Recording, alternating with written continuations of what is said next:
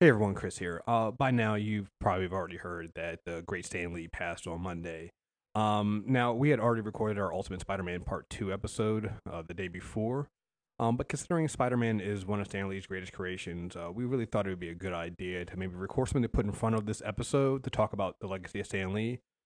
The problem was, and that was the plan. The, the problem is, when I was editing this episode uh, for Ultimate Spider Man, I realized it was already two hours long. And um, Deepam and I really didn't want to shortchange the discussion on Stan Lee uh, because that can pretty much be its own, you know, hour long discussion.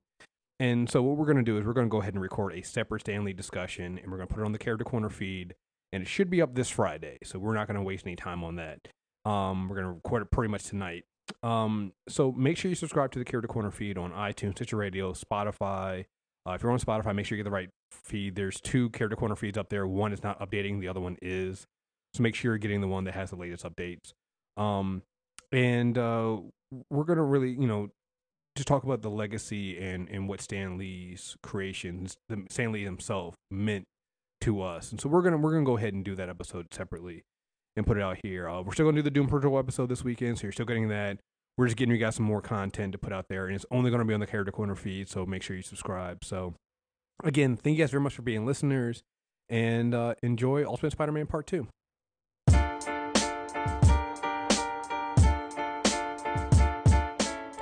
Welcome back to the Character Corners. Your host Chris, and we have Deepam here with us, and uh, we are finally back. It feels like we haven't done a Character Corner in a long time. Um, so I, I just want to say sorry for the delays. Um, I have a lot going on outside the net- network, and so it's taken us a while to kind of get all the reading together and do everything we need to do. Uh, we'll definitely be back uh, for a more normal schedule in 2019. Uh, and here's the schedule for the rest of 2018. I think I've said this on uh, the mailbag or something like that. But if you're listening to this, I'll make sure you guys know now. Uh, obviously, Ultimate Spider-Man Part Two. That's the one here. We're doing this one right here. Um, Doom Patrol will release two weeks from now. Um, probably will be releasing the day before Thanksgiving. Uh, I gotta talk to Deepam when we're gonna record that. We're supposed to record it today, but like it, I just haven't had a chance to do the proper readings I need to do. So um, but we're gonna try to get that out the Wednesday before uh, Thanksgiving, so that you guys can uh, have something to listen to as you go to your awkward Thanksgiving dinner. Particularly those of you who have racist uh, family members. So hey, you you'll be listen to us talk about Doom Patrol for that. Um, and then two weeks after that, hopefully, will be Aquaman Part One with Part Two following up a couple weeks after that. So those are gonna be the character corners for the rest of 2018. Don't have a list yet for 2019, but we have some ideas and we're playing around with those as we go forward. Um, anything you want to add on on on on, on that as before we get into this? No, uh, it's going to be a very good end of the year for our listeners, and uh, I'm excited for some of the ideas we've got brewing that we haven't announced yet for the new year. Yep, same here. So, all right, so uh, let's get to the conclusion of Ultimate Spider-Man. We did, I uh, believe, we did uh, volumes one through ten, which I think went up to issue fifty-nine. Yeah, it went to issue fifty-nine um, here. And so before we jump into these volumes, we're going to go volume by volume here, kind of just to give a quick overview of some of the things that happen here. Um, but I really wanted to to bring this up because Deepam knows I I, I finished the, the the campaign for uh, Spider Man on PS4, which we will be doing a whole other separate episode on. um, but I've been waiting for you to finish this so long. Well, you know what the thing about it is, I'm so glad I finished it the same weekend that I'm I finished reading Ultimate Spider-Man.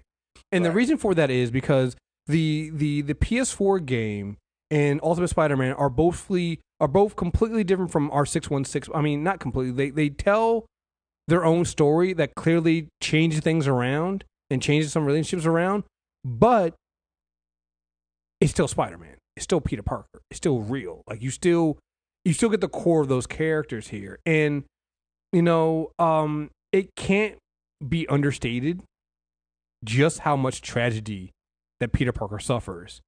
And that it's Peter that suffers it, not like Spider Man. Like, is it's like Batman, right? You know, with Batman, Bruce is so much he separates so much of Bruce Wayne from Batman that Bruce for the most part doesn't matter. Now, you know, writers here and there make Bruce matter more and more, but for the most part, Bruce Wayne doesn't matter like he does to Batman. Like we're reading Tom King's right. Batman. It's fucking amazing. I love it.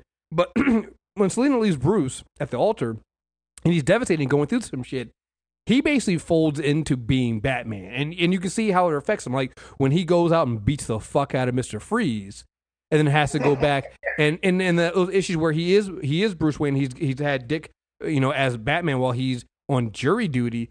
But him being there isn't really about Bruce Wayne. It's more about attacking the idea of Batman. I think that part of it is the fact that every person in Bruce Wayne's life is defined by their relationship to Batman. Yes. It's because Peter Parker, and we're going to talk about the game just for a second here, and this is and this is why the game works and why Spider-Man as a character works so well in this uh, format is because everything that happens to Peter affects his life as Spider-Man, and so people will complain that oh sometimes the villains are too close to Spider. How can they all be a part of his life? Well, that adds to the idea that he feels responsible for everyone.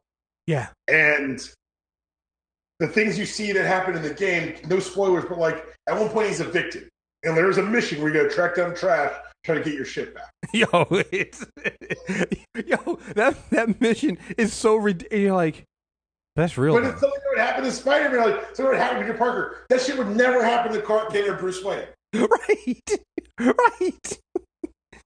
Ah, And, but because they're so they're so it's so interesting. But I love the way you're talking about this because the game for me and, pairing it with Ultimate Spider-Man, it shows you that you can do homages and you can do tributes and you can do adaptations without directly copying from the source material and still make it impactful. Particularly when you play off of some of the knowledge that the audience is going to come in with. yeah, and and that to me is the back half of, of Ultimate Spider-Man, leading up to spoiler alert: the death of the death of Peter Parker. Like Oh, they do so. that rips your fucking heart out still. Oh no, it does. Like we'll get to that, but like the shit he goes through, especially when you realize. And again, we'll, we'll we'll come back to this, but like when he just had that conversation, was in the middle of having that conversation with Captain America, and that's when everything goes down. Like it's, yeah. Um, but that's like it's that's what Ultimate Spider-Man is to me. You, you're watching Peter try to juggle everything in his life as the life around him falls apart, as he literally just like there's a there's, a point in here where he's having a conversation with J. Jonah, and this is in the this is when is after Ultimatum is when you get into Ultimate Comics Spider-Man, right? And um, he's having a conversation with J. Jonah, and J. Jonah at this point knows that Peter Parker is Spider-Man. I know it gets. We'll get to that point, guys. We'll, We'll tr- get to we'll, we'll get to. Trust me. But there's an interesting conversation. He's like, he's like, I want to help. you. J. Jonah's like, I want to help you. What do you need? And Peter, like, again, every and this is the funny thing that everybody comes across Peter uh, and finds out that Peter Parker is Spider Man. It's just like, dude, you're doing it all wrong. Like, I would, I would use my powers for for this and this and that. Like, Peter's basically like, um, I want my job back. He's like, why do you want your job making back? He's like, well, cause I need my money. Cause I need to go to college. He's like, why do you want to go to college? Like, you with your powers, you want to go to. That's what you want to do. It's like, yeah, I want to go to college. It's like, all right, I'll pay for your college, kid. I'm gonna pay for your college. I'm gonna pay to send you to college. That's what we're gonna. That's really what you want to do. But I really want my job back. Like, it's it's such a humbling. You, you look at this kid and you're like, he's Spider Man, but he wants to just be Peter Parker. He just wants to be a kid. He wants to do normal kid shit, and that to me really it like. You, and you're watching J. Jonah just be like flabbergasted that that's all this kid wants, right? You're just like, It's like he's more impressive than I thought he was. Right. He, right. you know, you're like, this is wow. Okay. You know, that's he. He really is. He really is the, the symbol of good. So, but like that. That is the thing here. And and as you get to this the, this back half of these these, so we're going from uh volumes eleven through twelve, uh, the eleven through twenty two, leads up to ultimatum, and then you get the I, I can't remember. It was like sixteen or twenty issues Oh. 15 issues of Ultimate Comics Spider-Man. 15. 15 issues of Ultimate Comic Spider-Man that leads to the death of Peter Parker. Starts up with 150 back Mhm. into one Ultimate Spider-Man. Right. Um and it's just so much crazy Did like you okay, also read the last issue of um sorry cut you off. Did you read the last issue of the entire series, the uh where they all meet and uh because you know Peter comes back yeah from uh because after they what was that? No. at the end of Miles's run. Oh, Miles is running. Okay, okay, okay. Yeah, I know what you're talking about. Yeah.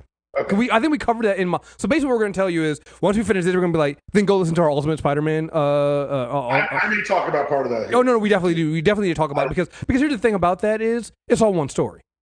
Exactly. It's all one story because at, at, as we go through this, you start seeing the hint of the Roxxon stuff that becomes really, really heavy in the Miles stuff. Like it's all one story. It, it reminds me so much of um what Jason Aaron has done with with Thor, where you have that quote unquote detour, if you will, with Jane Foster as Thor, but it's such a prevalent part of the Thor story and what's going on to the point of we're um uh it wasn't I think it's the last issue the, the whatever issue it was where um Wol- Wol- Phoenix Wolverine and All Father Thor are fighting God Doom.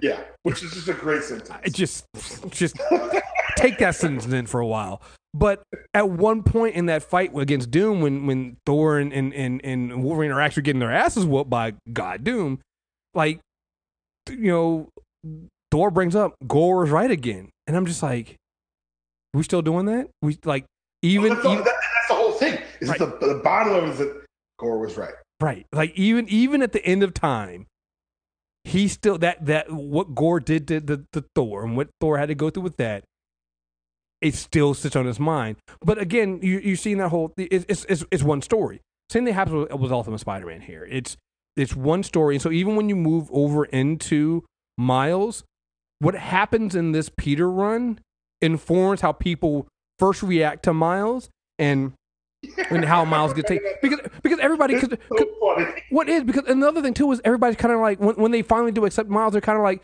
okay, we're not going to let the, what happened to that young kid Peter Parker happen to you. You need to get training. You need to go through this. You need to do this. We're all going to be there to support you. No more of this. You're carrying the weight of the world on by You know yourself. who he is? You know who he is? Who? Tim Drake. Yeah, yeah, yeah. I mean, like, he's like, Jason died. Everyone's like, well, this just got real fucking serious. And there's another one, we're doing it differently. You're not. And that's what happened. You're not wrong. Yeah, you're right. You're absolutely. You're absolutely right. That is exactly what happens there. Batman, you know, I the world needs a Spider Man. Mm-hmm. Yeah. God damn. That's a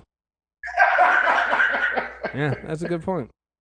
But like I said, it's, it's it's all just it's all it's just all very very like I said. If, if you have not, if you just started reading those first one, those first fifty nine issues, you got to carry on. And I would say again, once we're we're gonna stop at the end, and you know, uh, f- uh, uh, Deepam will talk about you know that that one issue there, but we're gonna stop there. But literally go jump over to the mile stuff because it, it really picks up from from where we're going. And a lot of the characters you see here show up again in there. Like I wasn't um yeah uh, even and when you read the the miles stuff also pick up the, the ultimates book that came with that stuff as well Right. that also ties into all this stuff so um I think, I think something that we could really speak to before we get too far into it the beauty and power of letting one creator tell one story. oh absolutely uh, And Yeah. end of years run, it's 133, it's, it's uh, excuse me, 160 total issues. And it's Brian Michael Bendis writing his Spider Man story from birth of Spider Man to the death of Spider Man. And it's awesome. And you're right, it continues on. Like other characters, because he doesn't write that Ultimates book, so other people get their hands on Miles. yeah But from the beginning of Miles' story, it's and if you go if you continue the Miles' story, the end of the Ultimate Universe and kind of the coda he included in Miles' book, mm-hmm. where you see that the spoilers, the Ultimate Universe survived um, post Secret Wars. You see the future of Miles. You see the future he wanted for Miles, and the future he wanted for Peter. And it's it's fucking heartbreaking to me. It's just one of those things. Where it's like, like watching when, when he kills Peter in this in this volume, in this back half of our discussion, you feel like you watched a child die. because you did Because but the thing is, we've been reading Peter since he got bit. Like it's so, it's such, it's a unique experience in superhero comics that are so cyclical and so, you know, there's only so many things you can break in the box before you give the box to someone else. Because Bendis was telling his story the entire time. you, know you know what's you know what's even crazier is when you realize that in story is only about maybe two years exactly. I did that too. I was like, wait a second. because at one point they're like yeah it's been a year since i'm like whoa what what the fuck All, I'm like, because because then again, and because you because when you make it when you make Peter Parker real, when you make it ha- him matter, when you start going, it's all happening in a year, and like, wait, so let me get this straight. This 15 year old kid over these years, because again, so we come into volume 11, and just just so we can get it, because volume 11 starts with issue 60, and I think issue 60 is when it happens. Carnage comes in and kills Gwen Stacy. Gwen Stacy dies in issue 60. All right? And like because basically uh uh Dr. Connors uh, took some of Peter's blood and got Peter's permission to experiment on it. Started looking at it, and they started using that, and it created basically. And it's it's so weird to me. It's this. It's like the captain. He's like it, it, they they turned the Captain America thing where everything kind of all the all the non mutants in, in in in the Marvel universe kind of can be traced back almost to like the uh, uh, anybody who's been man made can be traced back to the recreate trying to recreate the super soldier program of Captain America, right? It's it's it's the logical. I love how Bendis approached this world because he was able to kind of create it. But if if you think of Captain America not as this glowing guardian of good or the Sentinel of Liberty, but as a super weapon, Yeah. what would he do? Especially if he vanished, what would immediately happen? An arms race. And so And that's what the entire backdrop of the Ultimate Universe is. Particularly when we get into some of the. I don't think we'll ever cover the X like, Ultimate run like we're doing this. right. So I'm going to spoil this here. Mutants are man-made in the Ultimate Universe. Mm-hmm. They're created in a lab. Wolverine is one of the first of them.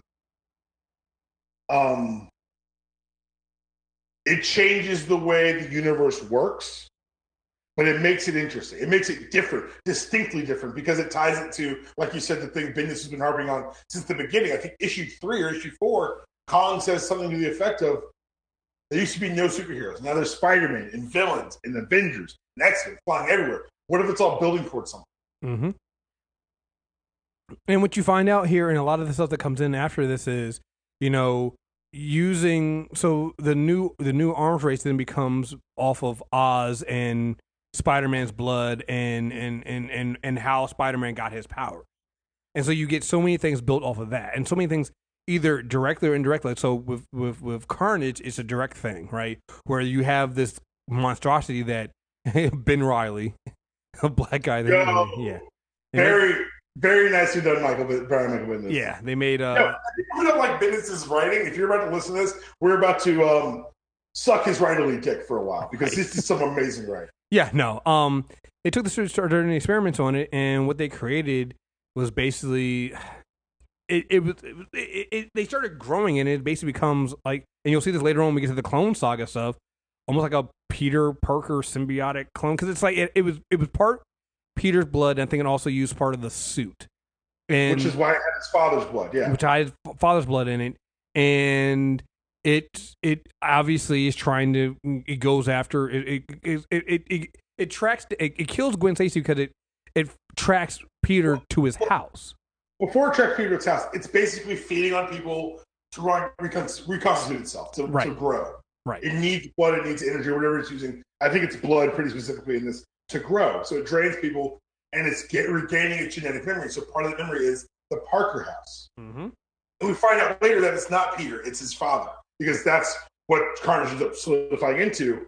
Yep. But it's it's all an offshoot of his father's desire to do good. The suit was built, as we covered last time, on the desire to do good. It's supposed to, to be a way to, to fight cancers and heal people. Instead, it was turned into a weapon, and that's what it is here a weapon, a disease, a pathogen.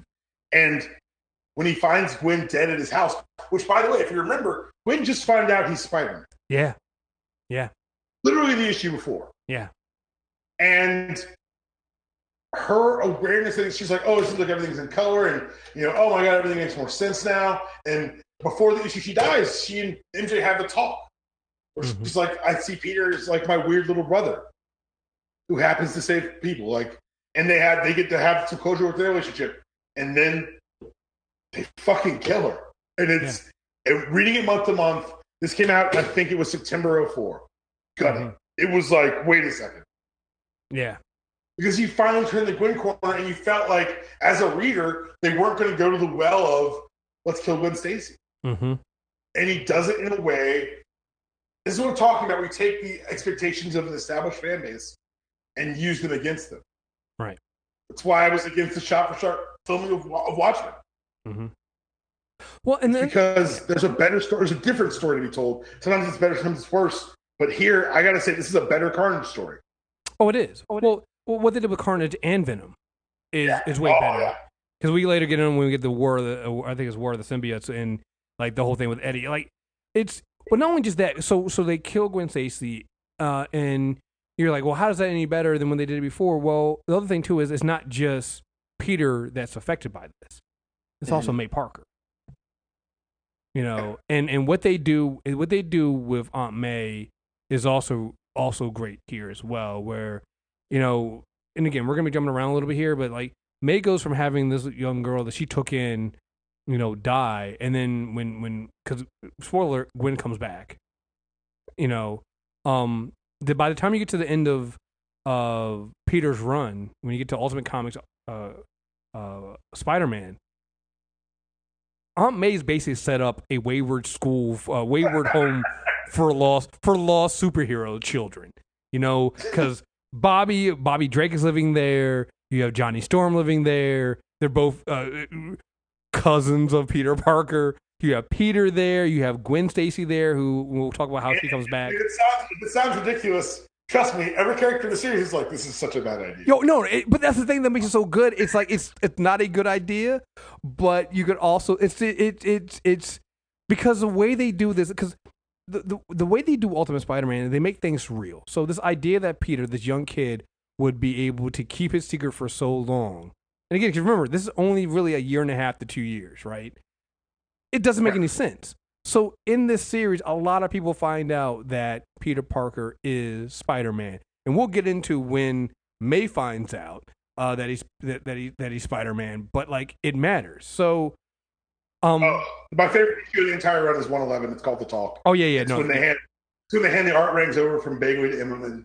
And yes, we'll talk about that one. Oh yeah, definitely. Um, so uh, issue tw- uh, volume twelve is called Superstars. Well, Oh, it was- before yeah, to 511, one of my favorite issues is Detention, issue 65. Mm. They end up in detention because there's a fight in the hallway. And um, it's kind of like these people. It's so interesting because Flash Thompson, Mary Jane Park, Mary Jane Watson had to do what Flash does. Um, Peter Parker, these characters have certain baggage and we bring things to the table. But the tension was able for them as their teenage selves, as the characters in the series, to kind of what's going on with them. And you get to see Flash isn't the guy he pretends to be. He actually cared about Gwen. He was interested in Gwen.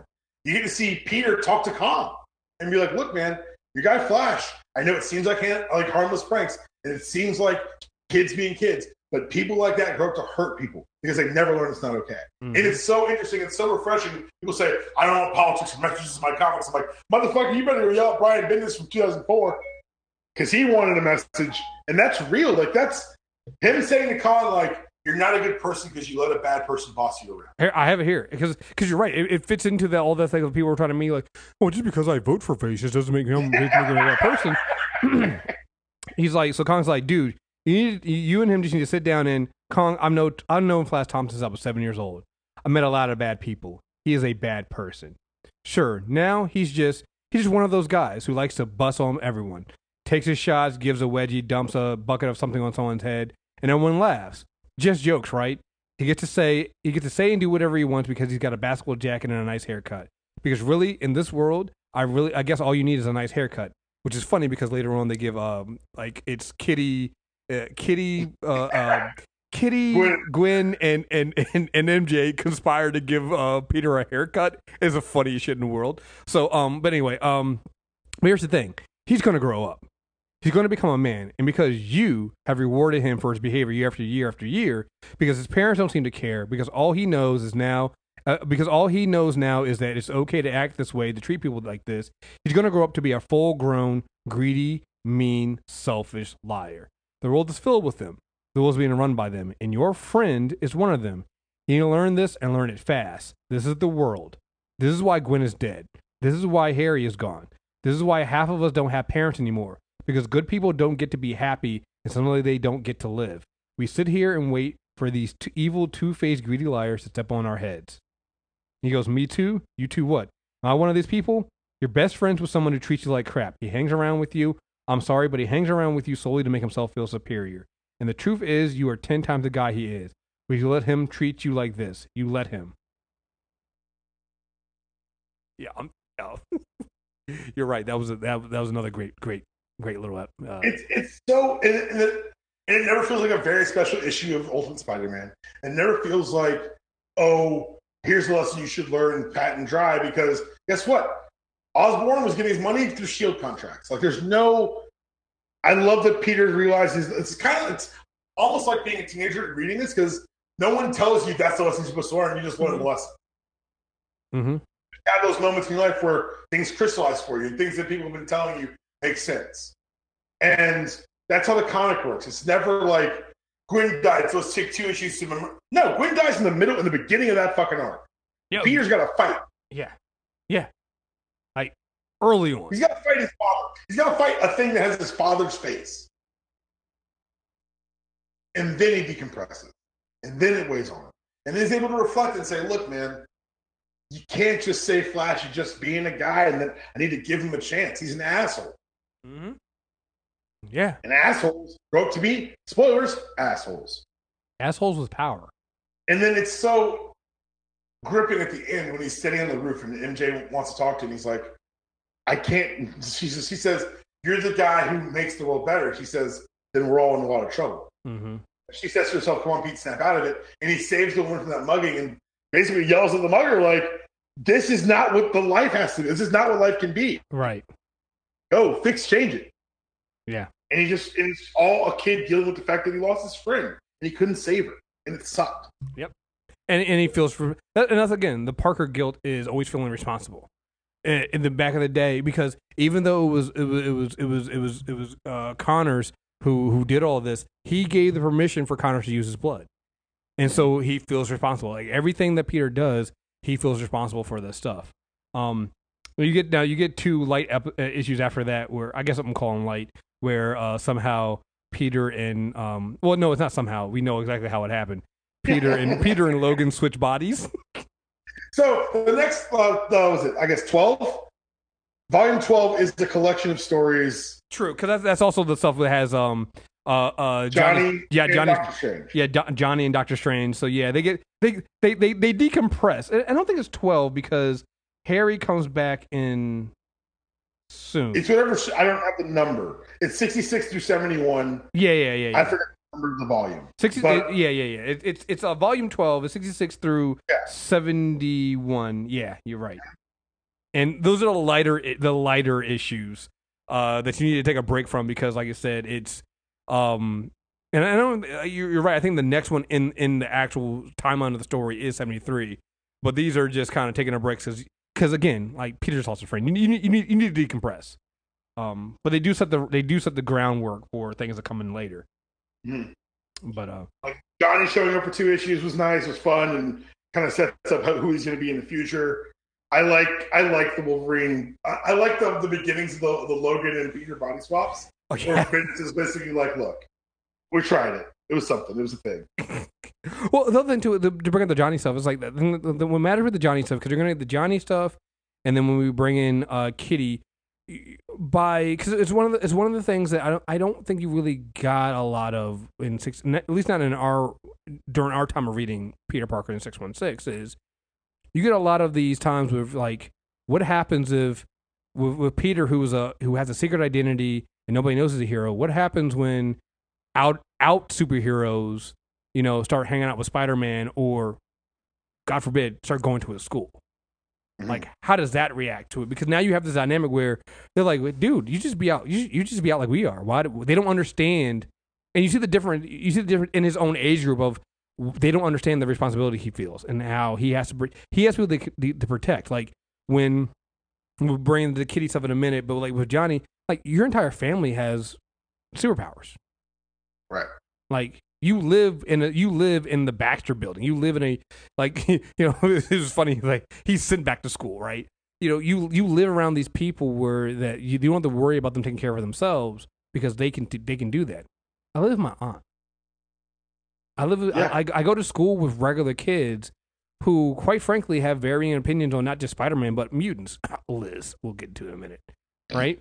So it's like it's it's you you st- you start down seeing again why Spider-Man and Peter Parker are so much different than everybody else. So, um, volume thirteen is is called Hobgoblin, and um, we get the return of Harry Osborn, and uh, it continues to be heartbreaking. That's what it is. It continues to break your heart because what they've done with the Osborn family in the Ultimate verse is they they streamlined everything, they cleaned it up, and they made the entire family tragic as fuck. It's ooh, boy. And it's all crazy ass Norman's fault. Yes. Every drop of it. I mean, he what he does his son, and I will say that that's the one difference between um this and we'll get into uh, a PS4 as, as, as Spider-Man a little bit. I actually feel like PS4 Spider-Man uh, uh, and PS4 Spider-Man uh, Norman Osborn actually gave a fuck about Harry. Like he actually cares about his son. Oh, he cares a lot. He Too cares- much. Like- I. I, I was almost like, well, that's different. That's new. He actually loves his son. Like this Harry Osborn, though, literally has he he turns his son into a hobgoblin. Well, he brainwashed him, which I think is interesting too. because we see him talking to his therapist so often early in the series. And you're like, oh, he's just a kid who's got a therapist. Like, that's not that weird. It becomes super weird. because he's he, his Because- therapist is brainwashing him, and it's Mm-hmm. Cellar door. Yeah. Mm, yeah, yeah, and um, when he returns, this is also the volume where Peter and MJ break up because Peter, when when when Harry comes back, um, because Peter never has really broken down the Osborn stuff to MJ, so he's telling MJ, he's like, stay away from Harry. I know he's your friend. I know he's our friend. You got to stay away from Harry. You got to Well, listen to me. He's also, he's also at the time when he's been told by Fury, like, maybe it's people who shouldn't know who you are. Right. Fury You're is Fury is such a dick. Oh, shit. But it's he's not wrong. Like it's a it's a situation where like, oh shit, maybe you're uh, a little bit right there because people knowing who he is isn't going well. Like the whole the suit, like it was the end of the suit thing. He's like, kid, I know it feels good to tell someone, but you got to realize you're more responsible than that shit because you're you're, you're dragging them into a world that they can't survive in. Mhm. And so, like you're right. Like I am on your side here. Fury is a dick, particularly in this universe. But at the same time, I'm like, I get why he's saying what he said. Oh, oh, no, no, no! I 100% agree. 100% agree with what he's saying. And it's not even like like like Fury is telling Peter what to do. He's basically saying, basically, like maybe people shouldn't know. Like, have you you haven't thought this through? Because again, you're 15. you know, you're 15, and yeah, it feels good. the last time, you're 15. And it feels good to let your, your girlfriend know, but she's already broken up with you once because she couldn't do it. Now she's you're back with her, and now you're so worried about something, and that's what happened with the Harry thing. Like, um, she also this also happens. Uh, MJ also gets infected with Oz, so I think this is during this. So, um, no, actually, was this no? Was this during this one or later on? I can't remember when she gets infected with Oz. I think it might be later on. You know what? It is later on. Clone Saga. Yeah, it, it- you're right. It's it's Kaine clone does it, does it to her. yeah, you're right. Yeah, so it's, it's later on, but like you know, she's uh she gets into harm's way. Um, Harry is Harry is is captured and and put down because again, you got to remember. I think this happened in the last volume we did this. The last time they were trying to capture Norman, they brought out Harry. So like Harry's Right. been through a lot, and so yeah, Harry transforms into the Hobgoblin, and um, Peter has to put Peter has to has to stop him. He has to stop his friend, person he cares about, and um, ends up breaking up with MJ because he's like, I can't do this. I can't. I can't be out there in the field and also have to worry about you because he's basically like, you didn't listen to me. You know, I told you to do something, you didn't listen, and you almost got killed. And you know, Peter's putting on the uh, MJ doesn't understand that Peter's putting on the the weight of the world on his shoulders, and it's just so much for him to deal with. And they'll have him also out there worried about her when she doesn't listen to him when he says, "Listen, I need you to go home. I need you not to. I need you not to be around Harry right now. Stay away from him." And you do it anyway. Remember, that's how she got thrown off the the, the, the, the bridge the first time, and he had to save her because uh, Norman kidnapped her when she was with Harry.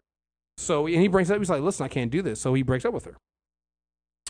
Um, you then get uh volume fourteen, which is uh Warriors, which introduces uh Moon Knight. This is not the Marvel Knights one that uh, I have the there are no chicken wings. Just- like he's such a so good. so good. But um, Oh, uh, but it's also around. I think this is also the time. It's either this one or 14, it's 14 and 15 kind of run together to me. Actually, the next the next three volumes kind of run together for me because well, I've, got all, I've got them all broken out here. So let's talk about them. Uh, do 14. So 14 is Warriors, and uh, that brings in Uh, that basically gets you your introduction to. Is it the no, not the Marvel Knights? Moon Knight, Shang Chi, and Iron Fist. Yeah, there you go. So you and It's, and, uh, and Black It's Cat. interesting. And who? Black Cat is also there. I think that's the one where she The Return of Black Cat. Yeah, the yeah. Return of Black Cat when she finds out that uh, is actually a 15 year old kid and throws up on him. great, great movement. Yeah. But uh, yeah, this is this is kind of uh, it's it's nice. It goes back to the roots of this this iteration of Spider-Man was kind of him being involved in the gang war, and I think that one of the things that happens in this back half of reading all this is that we take the the concepts that have been introduced, such as maybe Roxxon or this uh, superhuman arms race, or even organized crime, and it ratchets them up a little bit. Mhm. This includes, you know, people. Oh, we dealt with Fisk. He's, he's still, you know, got a lumin- uh, uh, federal federal case coming. That's a vacuum, and that means Hammerhead's going to try to step in. And so now you've got these other characters in here fighting Fisk. So you get to see Moon Knight, who wears fight to superhero fight, which is always going to be funny to me. Um, you get Shang Chi and Iron Fist because Hammerhead's squeezing him down on Chinatown. Mm-hmm. And Spider Man basically shows up as confused as possible, which is funny because it gets commented on later where he's discussing how things usually, when he's talking to May, how does things usually go? He says, I swing in, I try to ascertain who's being shot at and why, I try to stop everyone, and then I leave before the cops shoot at me, which is literally everything that happens here. it really is. know, uh, like in that talk, that talk issue is hilarious. 'cause just like she just finds out all this other Peter, like him trying to talk through everything. Goes like, oh, his life is crazy. This is amazing. Yeah. Um, but like he can't, in the middle of the fight, he just says screw it and webs everyone. Right. I'm not doing this anymore. This is ridiculous. Stop being crazy. I love how angry he is at Elektra and you, Miss Stabby Pants. Like, oh, it's all so good and so well done. And then, um, yeah, you get the email, you get the, the annual where he meets Kitty Pryde and they go on the first date, which is interesting. you know, I, I literally have my notes. It's like uh, Peter gets all the hot chicks. Yeah. Yo, the the Parker luck. It's so funny when they talk about the Parker luck later, and Bobby and Donnie are like, "Bullshit. This is bullshit. Right. It's luck. right. Like, what Parker curse? What are you talking about?" right. Because they don't, and they don't, because they don't know that he knows it's bombshell because he's been fighting her, and he's not trying to get her, but he's just like he's just trying to was like, listen, I know you're, I know you're a supervillain, so watch yourself, right?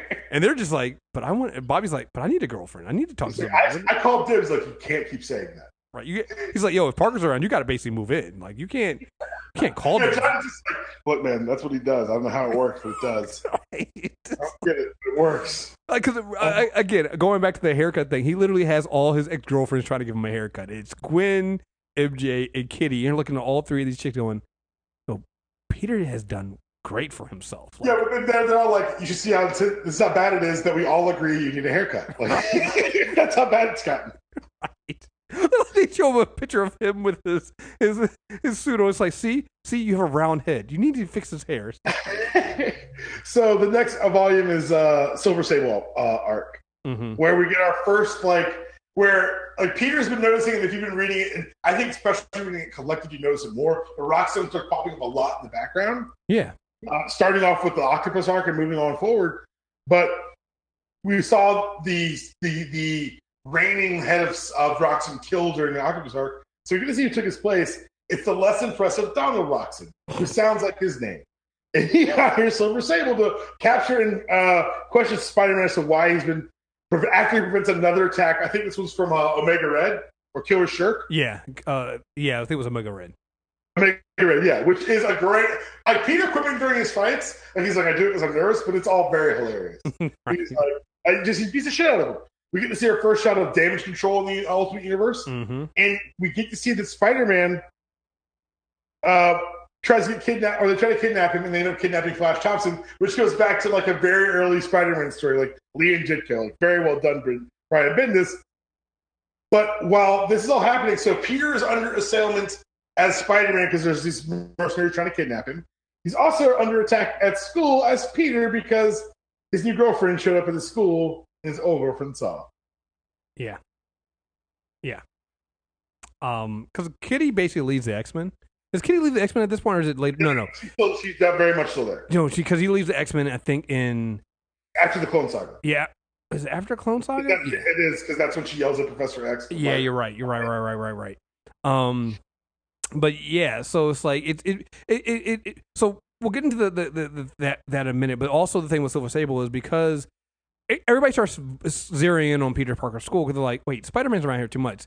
Spider Man's a student.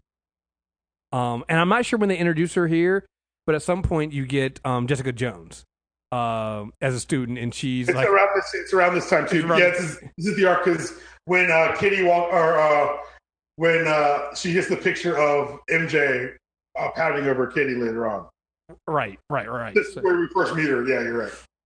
So, um, and so you get this idea. So, so Peter now has to worry about the idea that people have zeroed in on, you know, Spider-Man being a, a student at at his school.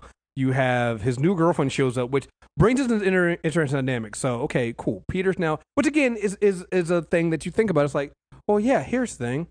Peter's a Peter's in high school. The X Men are also mostly young kids too if they cross paths, wouldn't it? They might date at some point. Yeah, that could happen. Okay, so now you have it, but here's the thing: the X Men are out. Everybody knows that Kitty Pryde is an X Men. Everybody knows that she's a mutant. Nobody knows who Spider Man is. So if Kitty Pryde and Spider Man are dating, then everybody, and then Kitty Pryde is also dating Peter in school, then everybody would know that Spider Man is clearly Peter Parker, or Peter Parker is okay with Spider Man maybe banging his girlfriend. So, It's, it's, but you're right because it, it creates those problems, and like right before, like it gets to a big problem because they're doing random back checks at the school. Mary pretty much confides that, yeah, I know you're dating Kitty Pryde. Mm-hmm.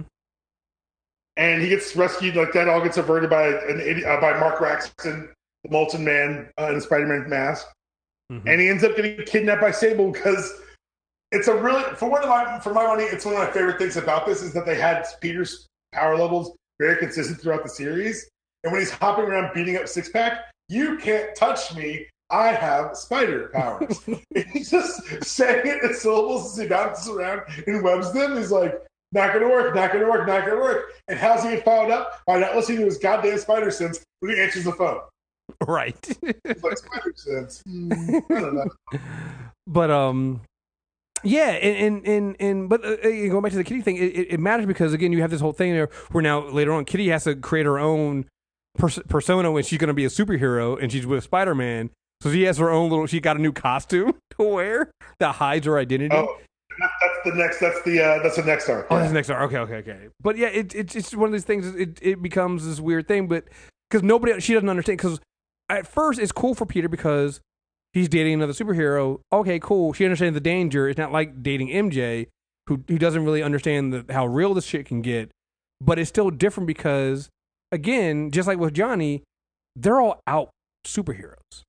He's not. He has to protect his identity, and that causes a strain, and that causes issues. So anyway, um, we're where we are. We're still on the Silver Sable stuff about them. Yeah, Silver Sable. So he ends up kidnapped and unmasked in front of Roxy. And everybody's just like, oh. And they run his prints. But this is we find out that Nick Fury meant when he said, I'm watching over this kid. He ran his prints and the FBI gets alerted. And the shield gets alerted. They're like, oh, he's on the list. What do you mean list? He's protected. And you start seeing the, the mercenaries be like, I got to change my face again. Right. Like they're like was like, right. we're out of here because he's on the list. And uh, we do not, we're not here to fuck with Shield. We're out to check the bills in the mail. And then the vulture shows up, Mm-hmm. which they made Vulture cool. Terrifying. Because it comes it comes up later on when in the, def, the, the the the last two issues where he's like, oh man, he's got grenades. I forgot he does that thing. then when he's throwing the razor sharp blades at him, Yeah. what are you doing? It's cheating. He says, okay, grenades, go back to the wing things. Right. Go back to the feathers. Ah, so good, so good. So good. It's it's so like 'cause that's how a kid would react to this shit. He's like, this is insane. Like this is crazy. I love the um, the issue where they mix in the art styles. Once there was a little boy named Peter Parker. Peter had an Uncle Ben who taught him a very valuable lesson that with great power there will also also come great responsibility. It's a good lesson he tries to use every day, and that's why while most people would run away from troublesome situations like this, and let the awful people who kidnap him deal with whatever this is all by themselves, Peter stays and fights the good fight. Yeah, He's just like, and like he immediately regrets. And, and, and then you got to fight the vulture. And then I love the background, the backstory of the uh, of Fury recruiting the Tinker, the Tinkerer, mm-hmm. and like having uh, Iron Man be like, "No, we'll take care of it. We got this." Yep. He's like, I cannot believe you called. You're so stupid. what what do these things slay? What do you got? Interesting. Mm-hmm. And then the next arc is Deadpool, where you're right. The Kitty's Peter thing becomes a problem. Yeah, because basically, uh, you know, Deadpool's not. Also, Deadpool's not funny. No, no, he's, He's- very scary. He's actually very terrifying. Um, but yeah, it's it's you know you you find that that you know Kitty uh, Ki- Kitty has to you know they have to figure out a way to keep that different because again, like you said, you know they find out the world kind of sees that Spider Man and Kitty Pryde are dating, so it's like if she's going to Peter Parker can't she can't date Peter Parker in real life because if Kitty Pryde is dating you know Because the world saw the world saw TV. It's because Deadpool. The different name like Deadpool in the Ultimate Universe is that it's a reality show where people come to the island and he fights them and kill or whatever. hmm And this time they're gonna hunt down the X Men. Peter came to uh, Peter to, hopping on a Blackbird by accident, almost getting flown to Westchester, and he's on national television or worldwide television, I should say, fighting the Reavers alongside the X Men. He gets home and says, "I got to tell Aunt May." And of course, he's staying over at her boyfriend's house. Her boyfriend named Miles Warren. Damn you, Bendis, damn you, because then I was staring at her boyfriend for the rest of the series. hmm Like I was like, "You look green, look green for one fucking second, you jackal motherfucker. Let's go." and, And it becomes a problem because the Morbius uh, arc is next, where Peter to with the, with the vampire. Yeah. Vampires. We're dealing with this also? Vampires? Yeah. Um let's see. So we had that. I think and I think after that is also Scorpion for a little bit. No, no, No. Scorpion's beginning of the Clone Saga. Yeah, Scorpion's beginning. After that is Annual 2, where Moon Knight comes out of his coma, and we find out that Jean DeWolff, who's been helping Peter, she gets killed. Well, because he's also I mean, she gets killed by the Oh, Punisher. She gets killed by the Punisher, but you also found that Jean DeWolff was also working for was not just working for the uh, the uh, Wilson Fisk, but was dating him. Yep. Yeah, and not uh, great. Not great. Not great. at. Um, the Annual is notable because it's the first appearance of the kangaroo, who uh, becomes funny later on when he fights uh, for the first time. yeah. then we Um get to my favorite of the series, the Ultimate Clone Saga. yeah. Um it's way different than way different. And it opens like kind of like a return to, to form because it opens with Peter realizing that he's in love with MJ. And telling, and because Kitty asks, Are you in love with MJ? And he can't say no. all right. So he goes to the mall to talk with Mary Jane, and they get attacked by the scorpion, who Peter beats because he's Peter. And someone's like, Spider Man attacking the mall. He's like, Honestly, I came, I literally showed up after the guy was attacking the mall. How am I attacking the mall now? But he pulls the mask off the scorpion, and it turns out to be Peter Parker. yes. Which holy shit. What? what? Yeah, so Peter goes, takes the clone, takes whatever this is, to the Baxter building because he knows the FF, and Mary Jane gets kidnapped after she gets home. And we're not shown how or why or by whom at the point. And Peter tells the Fantastic Four that he is Peter Parker. He takes it off and says, Look, guys, this is crazy. That can't be Peter Parker. I'm Peter Parker. And you find out that Reed has a program that tells you if Fury's lying over. Oh yes. Wait, you can do that? Yeah, yes. You don't? You- How do you talk to it? Right, right. You have to do this because Fury lies all the time. You know? So we find out that MJ had been uh, kidnapped by another Parker clone who we've all, I guess, agreed to call Kaine. Mm-hmm. He's got a Kaine thing going on his face. He's got a he's got the cane face. He's got a Kaine face. And um, when Peter finds out that MJ may have run away again, he goes back to the warehouse. He runs into Jessica Drew. It was a in this iteration is a female clone of Peter Parker. Which leads to several hilarity thing uh, hilarious things later Lots on. of weird hugs. Lots of weird hugs. One, there's the most awkward hug in the world when they hug but also the fact that it, Johnny basically has fallen in love with Jessica, Oh, Jessica Drew. But also the fact that she's got uh, organic webs, and Peter says, "Cool." And Yes. but that was funny. uh, Like later on, when you find out, like it was so funny. Uh, again, when you get to Ultimate Comics, uh, Spider Man, and um, Johnny's like, "Yeah, I got a girlfriend now." Like who? And he started, and, and, and it's like somebody you know, and, and Peter started listening to all the, the women he knows, like Black Cat, like all these other, like none of the. Wait, you know Black? Who's Black Cat? She sounds hot. Like no, who is it? It's like he's like, oh no, it was one of these, a uh, Spider Woman or something. Like, he's like, wait, what? What did you do with her? He's like. I, I made, I'm, yo, we made out. he did. They didn't make out, but he's like, we, I made out with her. He's like, Peter just has to leave. He's like, Oh my god, I cannot deal with this right now. it becomes a serious problem down the line. But Peter meets his female clone. She basically is like, "Look, stop freaking out, you weirdo. We're, I am your clone. We're gonna figure this out." And he tries to find MJ, and goes home after dealing with Spider Woman and finds Gwen Stacy in his house. well, Gwen Stacy body with a uh, Carnage face. You don't know. Oh yeah, that's how. No, no, no, no not this point. Yeah, wait, I thought that was no. You're right. You're right. You're right. You're right. You're right. And you you fall you've actually played into one of my minor quibbles about the series you read it long form is that some of the beats are played again. Mm-hmm. I think they're played. I think they're played in repetition for a reason.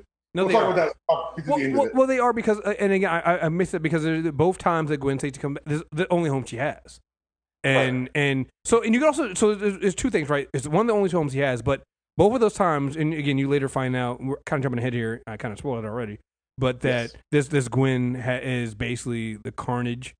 Uh, uh, is, is a Carnage clone, and that that has Gwen Stacy looks like Gwen Stacy, but you could also kind of go back to the other thing too is what did the what did Carnage do the first time it came out? It went to Peter's house. Right, So Peter's both house. so both times, it Gwen this Gwen going to Peter's house makes sense, right? It's it's Oh, it's perfect. yeah, it's the house he's been there, and you're but you're right. They do if we do play. It's easy to kind of get confused by this because some of the some of the beats. Are they are the Are same? they but they're done, right. and they're, and I think it's done well because it's able to set you up and take you to another direction. So this time, Gwen shows up, May shows up, and Peter's like, "Oh, okay, this is crazy." He's trying to explain to his aunt why a dead girl's in their kitchen, and he's like, "Fuck it, I'm Spider." And she says, "Prove it." Says, Excuse me. says, "Prove Right it." now, prove it. ceiling, And she says, "She says, get down." Before she can get like full like mom angry, Richard Parker walks. You're saying to yourself, listener, who is Richard Parker? Richard Parker is the father of Peter Parker and the creator of the suit, and possibly the reason all this shit this night is happening. Mind you, everything we're talking about happens in one evening. um, because here's the thing. Uh, you know, Aunt May is getting mad at Peter because he's been keeping this secret from her, but uh, May has her own secret. Because she's not shocked to see Richard. She's just mad. Because apparently Richard had come to her months before and said, I'm back. I want to be my, my son's life. She said, You stay the fuck away from my son. Mm-hmm. I raise him, which shout out to May. That's the reaction you need. So before all this can get sorted out, Richard decides they're going to have cold pizza because they should calm everyone down. He admits that Gwen's a clone, and before we can say anything else, Nick Fury shows up with Spider Slayers, or as Peter calls them, Me Slayers. I mean, yes. Yeah, I mean, yeah. So this, of course, irritates Gwen, which exasperates her condition. Her condition being she's a red clone named Carnage. She turns into Carnage, starts destroying the Slayers. She tells the Fury tells the Slayers to destroy the fucking house, and Aunt May has a heart attack. Peter leaves her with uh with So- Richard and says, "I'm going to go stop this." Yeah, Richard and Sue. oh, Sue there is the Fantastic Four show up at some point. They show, up, they show up after Fury Fury gets attacked by Peter, Yeah. knocks the uh, knocks the eye patch off his head. Yeah. And Fantastic Four show up and he's like, guys, this is my family. You got to help them. So Sue takes Mary, Aunt May, and Richard to the hospital. Uh, ben and Reed try to subdue Carnage. And Johnny's just like, yo, what do you want me to do? Like, he's like, no. He's burning, like, he's telling the Slayer away his friend. Like, it's a payoff of the friendship they cultivated in that arc. Yeah. Uh, that, that tiny two issue where Johnny goes to school there. Yeah, absolutely. So Fury, they take her to they take they find Gwen or they find MJ, and MJ is re- was re- revealed to be transformed into a goblin too. They gave her Oz. They ruined her, as one of the clones later says. Because well, the clone that that the Kaine that did it Mhm. because he's like, well, I realize how why we can't be together is because you really can't you can't protect yourself. I will give you powers like I have powers, and then everything will be okay. Which is literally something that a crazy a crazy clone of yourself would say to your girlfriend or the woman you love at that time. So So, Peter figures out that the Baxter's going to take care of her. He goes back to see Fury, and that's when Octavius shows up. Because who made these clones? Otto Octavius allegedly working for the government. He doesn't have any any arms, but he does have his piece of shit attitude and the stupid sneer. And after Fury dresses down Henry Peter Gyrich for saying that he's running all of this, he says, Fury, I'm all yours. You give me and the clones 10 minutes with our dad. And Fury's like, You heard him, guys. We're not, the entire time, Ox is like, You're not in charge here. You can't give me anything. And Fury's like, You heard them, Doctor. We're not in charge. Oh, here." and, and that's right. We, we should we should we should point out that it wasn't Nick when we said the government. It wasn't Nick Fury and Shield. Basically, right, what it, happened. was, with- it was, yeah. CIA, the CIA, the basically what happened was the CIA went to, I believe it was Ben Reilly. So technically, Mm-hmm. so they they tied Ben Reilly into the whole clone saga here. Uh, went to him and was like, "Hey, listen, how'd you like to work for us?" And they went and got got uh, Otto Octavius, and they got all these people, and they were like, "Hey, yeah, we need you know, basically again the arms race, right? If Shield is doing all this stuff because you know Shield had put together, I think this is they did the, he did the Sinister Six in in in the the first set of volume in part one, right? If Shields couldn't do all this stuff and- do all this stuff off the books, we uh, need the armed race inside of the U.S. government too, doing the same thing. We need our own version of this stuff. So they went out behind uh, uh, uh, Nick Fury's back and got got all this stuff on on their own. And so Nick was like, you know what? You're right. This is not my jurisdiction. I'm gonna let you guys handle it yourselves. Father and sons. How about that? And that's when it's revealed that Otto didn't need the arms ever. Hmm. He just liked the arms. He controls the metal. He's He basically kills some of the clones. He's basically Magneto. yeah. And Peter and Jessica beat the shit out of him in a very quick, a very quick-less, but very fun fight. hmm Peter goes back to the Baxter, admits he loves MJ, gives her a kiss, and Richard says, "Hey, we can take away your powers too if you want." He goes to check on his aunt May, and this is where Sue tells him about Richard. Mhm. If you're following along at home, you should probably figure out that Richard's not Richard. Richard's a clone of Peter who they aged. That's why he couldn't save May when he had a heart attack because his memories were fake. He didn't have the knowledge he pretended. Right. and uh, he died in front of Sue. And Peter, you know, he's he's basically lost a lot. He's lost his home; it's been destroyed. He lost his father, which he thought would return. He lost his mother figure, who's had a heart attack. He lost his secret identity. His mother figure, but he gets some things at the end here too, because Fury says we built the Spider Slayers to stop you because your life has fucking sucked, and no one would blame you if you snapped and became a super Mm-hmm. and Peter's like, but I didn't. He's like, you didn't. He's like, thank you. That's what I've been screaming. I know I can be trusted, and it's so cathartic because that's how you. He, I, I get his frustration. It's like you keep doubting me, and I keep doing the right thing. Could you please give me half a fucking shot? Mm-hmm. And um, yeah, Uh, I want to go back to the the Richard Parker slash Peter Parker clone dying because somebody brought up all the time that that that panel uh, that page with with Sue when he's he's about to die he's fading out and he's talking to Sue and he's like will you be his friend? Who? Peter. He's gonna need friends after this. He's gonna need people and he probably won't. He's an orphan. He just doesn't think to rely on other people for help. Will you do that? Will you be his friend will you be his friend if he needs it? Which pretty much sums up because if, if you think about it, as we get later on to this that's what ends up happening. Like more people find out who peter is but you start finding out that peter really isn't as alone as he thought he was. And everybody really is there to kind of support him. Um Right. and kind of gets into um right you know because him uh, when him and aunt may have never had had a talk about him being when she reveals he's spider-man because literally he reveals it like like the night that all like, again we, we have to go back to the idea that everything that happens in ultimate spider-man is such a condensed timeline Clone Saga is one night. Clone the entire Clone Saga is one evening. so aunt may finds out he's peter he's he's spider that her basically her son is, is spider-man and this is after um i want to say at some point around then because she basically says you're not my she, she kind of snaps on peter at one point i don't know if it was around that night or a couple issues before then he kind of So it's that night, that because she snaps and says, "You are not my son." Right, because he's just like all the stuff he's putting it through, and so well, well, they, so him and him and Ame have, didn't didn't really have a talk about him being Spider Man. So, but while he's in the hospital in this coma, he's like, "I was lying. I was lying to you. I didn't trust you as much as you trusted me, and and what hurt the most was you said I wasn't your son, because to me, I am your son. I am. I have to be, because to me, you're my mom. You know, it's just, whew, man, Yeah, it's it gets you. But It's a lot, man. Right. It's a lot. and then also, And, and my go go ahead. ahead. No, I'm going, I'm going to bring up the kitty thing because kitty because So it was us. okay, go go go ahead then. So the Kitty thing is interesting because this is why she ends up leaving the X the, the, the mansion because she's screaming at, at, at Professor X like, "Look, he never wanted her to know. This is not how she wanted her to find out. You got to take it back. You got to do it. You've helped us before. I know what you've done. Do this for him." And they go. And uh, before they leave the mansion, uh, she's screaming at all the X Men, and Cyclops just turns to President. Looks like we're going to get the vet. Going to get the because she seems very insistent. Mm-hmm. And they fly there, and she's insisting that he help and insisting that he do this. And then she watches him have that conversation with May, and May to say, "Come here and hug him and all that stuff." And Professor X was right.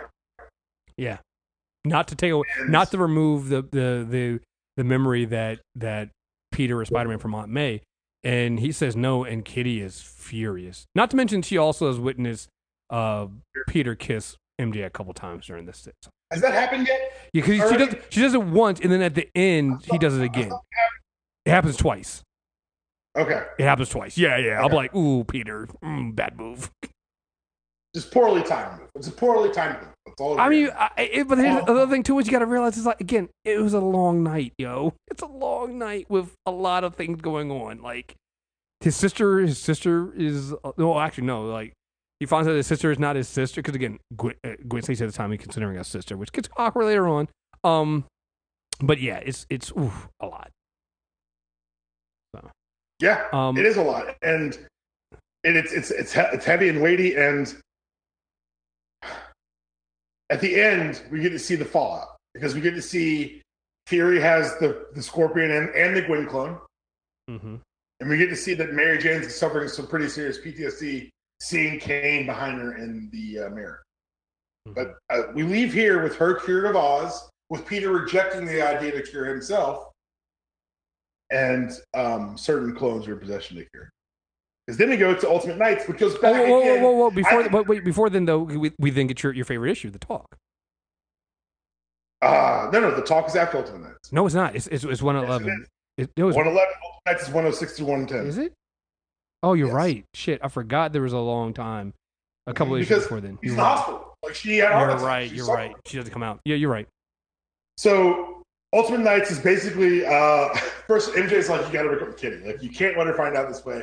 And before he can like come to the decision to do it, Kitty is now the newest student in the Midtown uh, Midtown High School and she's in his class. Because that, my friends, is Parker luck. Peter at lunch goes to break up with her and he says, I made a huge mistake. She says, Oh, please let me be that mistake. there really was no winning for Peter. I commend him for trying. good job. Good effort. Good job. Good effort. Both played hard, my man. You win some, you lose some. Sometimes you lose and lose. So just what can I say? Um. Yeah. Ooh, yeah. It's it's uh, so part of this because I want to read every appearance of this version of Peter Parker. He appears in Spider-Man Two, uh, issue five as well. There, I don't know if you've read Spider-Man Two, but it, it's Peter and, and Miles again. But this time they're both in the Earth Six One Six, and they give a falling out during the series. And he says, "Maybe you don't need to be Spider-Man." And they're reconciling at the end, beginning of issue five. He says, "This is our Six One Six Peter saying." I've always felt weird about you being Spider-Man. I'm proud, and it weirds me out too. I have both feelings in equal measure. I guess I always have. I think that's fair. It's not because of you as a person, only because I was a teenage Spider-Man too, and I know how much, how much, how much. And then Miles finishes the sentence: "How much of Spider-Man is pain." Mm-hmm. And what I really liked about Ultimate Knights and then going into the talk is that we get to see that Peter isn't alone in his pain. Like everyone who meets who ends up meeting him on that rooftop is hurting because of Fisk somehow. So the way it all opens is that Peter's on campus and a man in red glasses walks over and says, Hi, I'm Matt Murdock, attorney at law. He And says, Do I know you? And MJ, he's like, MJ, go walk away, go to class. And Daredevil, I don't hold on, I don't think I still have the, the panel pulled up. Let me check really quickly in my tablet. Because no, I don't have it up anymore. But he walks on the campus and is like, You know me. He says, Kind of, maybe. He says, What if I and then he quotes Daredevil to him yeah. yeah. when he calls him a child and shouldn't belong on these rooftops. Let me see. I, I think I have it open. Let me see if I can find it. it, it it's actually quite hilarious. I'm like, you're such an asshole. like Matt Murdock, you're being an asshole right now. Well, because Um, at the end, like even when he shows up later, he's like, dude, don't show up my civilian life. That is not fun. Yeah, not fun. enough. He, yeah, he says, "What if I called you a baby who has no excuse for being in a costume? You should get your immature butt home before you get yourself, or your, or more importantly, me killed." Daredevil. it's like, it's like, what is this? Get out of here! What are you blind? You can't come to my school like this. Talk to me like this. I have a life. How'd you find me? poor Peter. I'm just saying, poor Peter. It's so much. It's it's so it's so much. And this Ultimate Knights thing, it sucks because the plan they meet on the top. It's Daredevil, Shang Chi, Moon Knight, Doctor Strange, and Iron Fist. They decide they're going to take down Fisk, and they needed someone to go in and to be Fisk's bodyguard, and they vote for the craziest man on the rooftop because there are no fucking chicken wings. And Moon Knight is going to go undercover in his fractured psyche and create a new personality that is here to be Lord of the Kingpin. I, have to. Go ahead. I have to read the chicken wing thing because it's like it's. Read it. It, let, me, let me make sure I have it. It's um. Oh God, do I not have it? Oh, keep keep going. Then I'll I'll find it. I, I know I have it somewhere. The Moon Knight, who, if you know from 616, is normally shown as kind of unhinged, he's shown with at least four distinct personalities in this series. At least. One of which is a little girl who seems to be in charge, which I think is weird. Um, but they're like, hey man, maybe we shouldn't create a new persona. And that's what they do. They create this Ronin persona. Doctor Strange gives him a mystical power, it makes him look a little different. And he says, I'm gonna be I- I'm here to try not to be Fisk's fist. He says, bring me Spider-Man. And so Moon Knight in this new garb shows up at fucking Midtown with guns, knives, and a determination to bring back Spider-Man. Mm-hmm. It's all in the news. It all goes ugly. Daredevil hears about it. It all goes bad. And they're like, and, and they all meet on the rooftop again to talk about it. And after which Spider-Man shows up and punches Daredevil in the face. Because when he took, when Daredevil, or excuse me, when Spider-Man was taken from the school, he was taken to Fisk. He was unmasked again in front of Fisk. Fisk says, I don't want to run your prince. My friends here say you're on the list. So I can't know who you are. Which is fine. Because what you don't know is that your trademark was owned by the company that brought you that bought you your first suit. And I bought that company, which means I own you. And he's holding a Spider Man doll says, I own you, hitting him in the face with it. It says, whatever you do, don't stop being Spider Man. Don't anything that happens here or forward stop you from being who you are. Because being who you are makes money. I tell you what, if you do get too far out of the line, properties like you, there's usually a nostalgia pop for 90% for a short time, but usually flattens out to nothing. And while I'd rather make more money over long term, I'll take a little money quickly. So don't piss me off. And then he tells him that Matt Murdock's his lawyer, and the whole thing was a setup to screw with him, Mm-hmm. which is why Peter hits him. Uh, then, yeah. I, I, I found the panel. Uh, Keep going. We'll, I'll do it at the end of the panel. The chicken wings. okay. Go ahead. But then they find out. He goes back and he's confronting Daredevil, saying, "You know, you always known. You, you, you tell him who I was." He's like, "No, I didn't tell him who you are. I don't know who you are." And that's when that Murdock's law office blows up, and we realize that we're watching the tail end of Born Again. Mm-hmm. And you're like, holy shit, Born Again happened in this universe. Mm-hmm. He blows the law for And he says, and that's when Daredevil says to Iron Fist, Did you tell him how my powers work? Oh, wait, that's right. You have no idea how my powers work. I'm a walking human lie detector. I can smell your you sweating more. I can feel your heart beating. I know you gave us up, Iron Fist. And Iron Fist admits it. So I got a kid. It came on my kid's life or yours. It's not a hard choice. Right. And he goes back and tells Kingpin. Says that they told him, says, they didn't kill you, I would have killed you. He said the kid wouldn't have let him kill me. And besides, they wanted me to do something else. What's that? To stall you. Because Daredevil broken in, he's got Vanessa by the neck. He's got Kingpin's love his wife by the neck. He's threatening to kill her. And that's when Peter's like, hey, you kill her, and you you kill her, and you're worse than you're just as bad as him. You can't do it, can't come back. And you, you leave the country tonight talking to Fisk, says, you know I can call Nick Fury on you. You know I can. so leave never come back. Fisk acquiesces. He says, please don't make it personal. It was just business. And Spider-Man says, you really don't know when to shut up. it, what, what was so funny about the whole thing is you you get Peter as as as much as you know going back to that that first and I love how they they tie everything together. You know, Daredevil calls him an immature kid who doesn't belong here, but like in the end, it's Peter that's the most mature. He's the one that does the right thing and is the adult in the room. He gets to be the one who points out to Fisk that, or point out to Daredevil, excuse me, that if you cross this line, you're him. you're worse than him because you're hurting an innocent to hurt him. And Peter, you know, thinks on his feet. He says, Don't do this. And he turns to Fisk and is like, If you come back in this country, you know I'll tell on you and you know I can. You know Nick Fury knows who I am. Like that's I like how he took the knowledge he gained from getting his ass kicked and finding the best application for it to put pressure on Fisk. And from there, we get to see Fisk in his histrionic best saying, I'm going to blow up the school while it's in session, while it's in session, while it's in session, and all that fun stuff. But then you find out that Moon Knight survived. Right. It's such a stupid thing to have happened, but it happened. He Yeah. lived and he fingered Wilson Fisk. The only way this worked, and I think it's kind of funny because season three of Daredevil kind of did this too, is that you can, you can't box Wilson Fisk into a corner. hmm It took the words of Wilson Fisk either had to have me, tried to have me killed, or did have me killed Right. to really hurt him. Right, right, right. So, um, and so you're right. So then the then the talk happened after Ultimate. Uh, yeah, because it's Ultimate Night. So after all this, Peter's gone through all this stuff. Uh, Aunt May gets out of the hospital, and they finally have the talk. And, um, I, would say this is the defining like one of the the chief uh changing points for you know Aunt May because now she's in the know, and now everything that Peter's been going through, she now it's like what I love about Ultimate Spider-Man, what they did with Aunt May is they really do make her Peter's mom.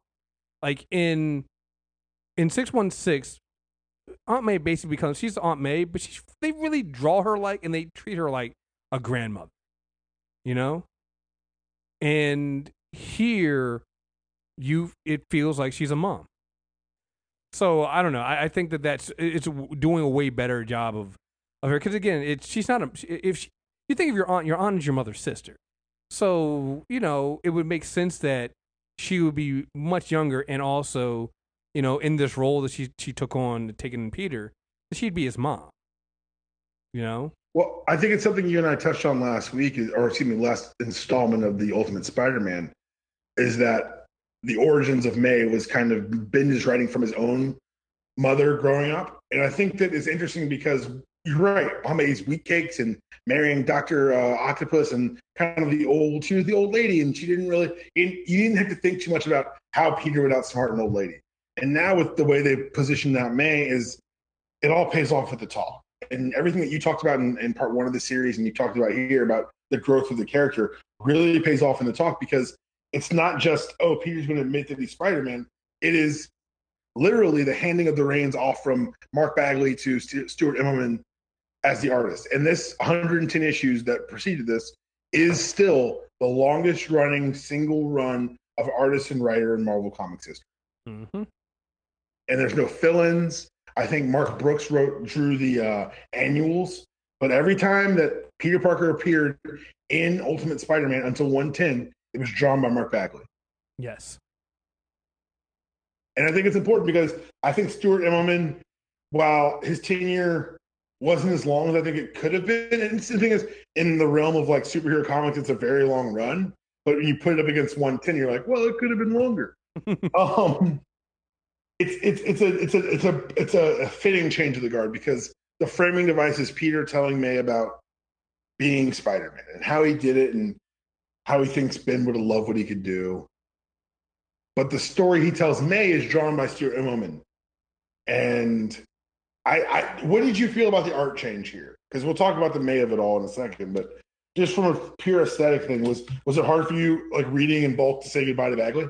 It was, but like, so I the artwork didn't really bother me until we did the Ultimate Comics com, uh, Spider-Man. Mm. Like the beginning of that, Sarah like, Pichelli, I think it is. yeah, because that one is the one that's like a huge, like the way every everybody's kind of drawn the way where it's like you know spy versus spy. I feel like everybody's face like turns into cones. David uh, David LaFuente. Yeah, and and and it, and it mellows out as you get through it. And I don't know if they change artists again. They do. They changed. They changed a couple times in that one. Okay, because that made because the the first few it was hard to take it seriously. Um, I wasn't that affected by this change, um, because it and I, I guess because of the change in Ultimate Comics, uh, Spider Man is is is way more drastic. Um, Right. but you can definitely tell the difference. Mhm. Oh, agreed. Agreed. Um. So, what did you think of the talk? Because for me, it was it was such. It was the final. People say, "What's the difference between Ultimate Spider-Man and Spider-Man?" Is the difference. Yeah. Everyone who matters to him knows he's not lying to his friends or his family, and it, it changes the feel of the book. No, it does. It does. It it, it, it, it you can say that it lifts a weight off of Peter's shoulder, but it adds more weight to it because now people Right. know and there's more responsibility on top of what he already does. And um, but no, I I love it because like you said, it it it does change the dynamic of the book because now again we no longer have to worry about him lying to the people close to him. Now they know what he's doing and they're supportive of it, but you see that it still it still doesn't make his life easier At all. right? And and that's the thing, because because we do the talk that the talk in I believe ends volume seventeen, I mean volume Yes. eighteen, Ultimate Knights, and then goes into Ultimate uh, volume nineteen, which is basically the death of a goblin. Which, which some people would say, "Oh, you want to ease in a new artist and writer?" nope, not Bendis. We're straight to, right to back to the well because Norman Osborn can't be killed apparently, and Nick Fury is manipulating the media to make Spider-Man look like a hero, and everyone appreciates it. But it pisses off Norman, They, who do they- breaks out. right? Do, and do they do they ever really explain in this? Do they ever ever really explain uh, Osborn's power? Eventually, Okay. well, not the power that you explain why he doesn't die. Oh, not that, but I'm just talking about because his because he basically starts off a chain reaction like inside of the raft, mm-hmm. and This is like the, closest, the closest we get to it is him explaining what's happening when he, he's doing the internal monologue about his cells. true. Yes. He's like, "Where's Fury?" And Carol's like, "I'm not Fury, dickhead." And just like up his meds. He's terrified. right. Yo, I feel sorry for Carol. Carol Danvers in the, in Ultimate Yeah, Universe. none of these fucking problems, man. right. Fury never had to deal with this. Um, but yeah, Norman basically breaks out the raft, and we later see on because this comes in in volume twenty one because they do a lot of this where when you start getting towards the end of, of of Peter's run, you start seeing how everything relates together and how things that happen in one aspect bring things in here. Because you find out that when during this breakout, who the people are also there are also the the Gwen Stacy clone, uh, Carnage Right. clone. She breaks out during this time. You don't see it during this volume. You see that during volume 21. But yeah, that breakout with uh, Norman, uh, where he, yeah, he he breaks out, basically takes down a lot of people, and um, basically out to to find um, find Peter and his son. Yo, Noah, or excuse me, Norman uh, wearing a toga in Peter's house. Mm, yeah, Yo, you petty son of a bitch. I love how after so soon after learning, May gets it. She's like, "You got to go." She's like, "But what? You you have to leave right now." Yeah. Don't tell me where you are. I'll find you. Mhm. Just go. You'll see on the news when it's over. But go. Yep. And and uh, MJ's mom isn't even it didn't even come down to that shit. It was like, "We're gone. Sorry." Um, MJ's like, uh, "My mom threw me in the car, and I, I we had to go. Sorry." Yeah. But he's right, and and it comes down to Peter and Norman again, and Norman wins again. Peter's saved by Kitty Mhm. because Carol has the bright idea of using Peter as bait, and that didn't work. And then she uses Harry as bait. and that definitely doesn't work. Oh, it worked. He got no. She got Norman there. I mean, okay, it depends on what depends on what your definition of worked is. She didn't get him with Peter. He didn't go to back to Triskelion. It didn't work with Peter. It worked when she put Harry on television. And Norman shows up and fights. They have Hulkbuster units that he's tearing through like so many fucking paper soldiers. Harry turns into the Hobgoblin. And then Norman beats him to death. He asks to be killed by S.H.I.E.L.D. and they put one in his head. Peter gives the eulogy at school. Man. And it's so funny because every time they think they've cured Oz, it turns out they haven't. Mm-hmm. But I just thought about this because we never see uh we never see MJ relapse. No. I think it's what Bendis was probably setting up. Mm-hmm. We'll talk about later on when the editorial kind of inflicts on this book, but I think he was setting that up. Oh, he Because definitely was.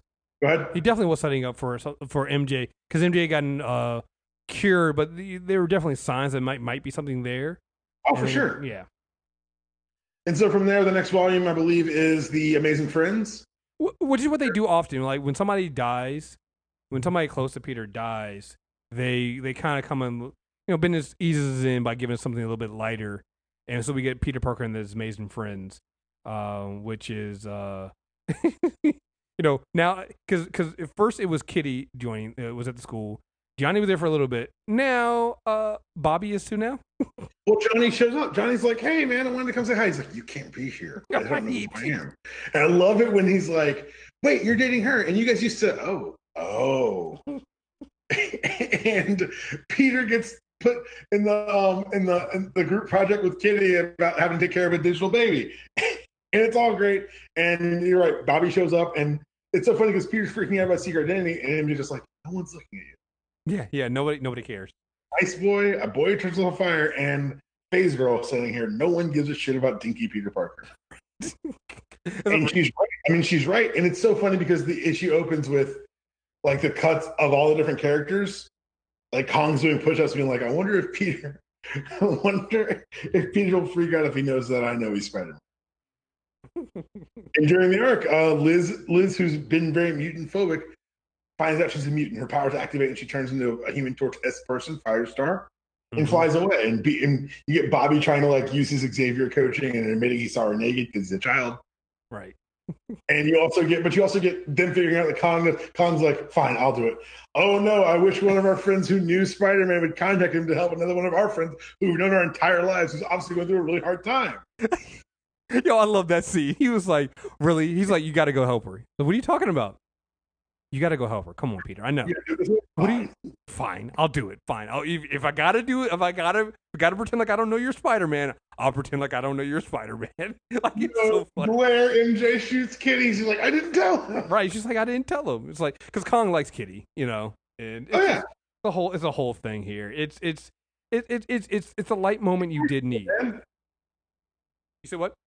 It's high school. Oh yeah, yeah, absolutely. Um, The next issue is Omega Red. Uh, uh, well, you do find out you do you do find out that well, you do find out that Oh. Liz's Liz's father is the Blob. Yeah. So it's like oh, because Tough read. so anyway, go ahead. Not. Uh, we get Omega Red thrashing the Bugle, um, and that's why their project got destroyed. He bitches about getting a B. But what I think is notable about this is that, like you mentioned, Omega Red shows up in issue 121, but he's shown escaping the Triskelion in issue 113 when Norman left. Mm-hmm. Uh, the next issue is the worst day of Peter Parker's life. Shocker wins. Oh, finally. But we also Finally. need to understand, like, this is like you talked about earlier, where everything starts to play into each other near the end. He invented all this shit while he worked with Roxxon. Mm-hmm. He's like, oh, that's a pharmaceutical company? No, no, we build weapons, bro. He's like, you're a kid, you don't fucking get it, but yeah, it's a problem. Yep. So, what did you think of the War of the Symbiotes? Um. Well, one, uh, Venom is terrifying. Um. finally, yeah, no, because people. because the thing with, with Eddie on the bench talking to these random people, device. right? And then you see that the the Venom is submitted. He's because Eddie is so torn down and broken, and then it literally eats the people next to him, and he keeps doing that over and over again throughout the entire War of Symbiotes thing. It's it's a great framing device. Um, to me, the the biggest thing about this whole thing is it's a way to get the symbiote out of Gwen Stacy and bring Gwen, Gwen Stacy back. Mm-hmm. I mean, that's the biggest thing. That's the biggest takeaway from me. Um, obviously, could you could you could in, in a way it redoes. A, we've talked about this before. It redoes a lot of stuff that you've done before. It Right. re- redoes their almost their original stuff was with with the suit the first time. So I mean, there are other elements here, so it is different.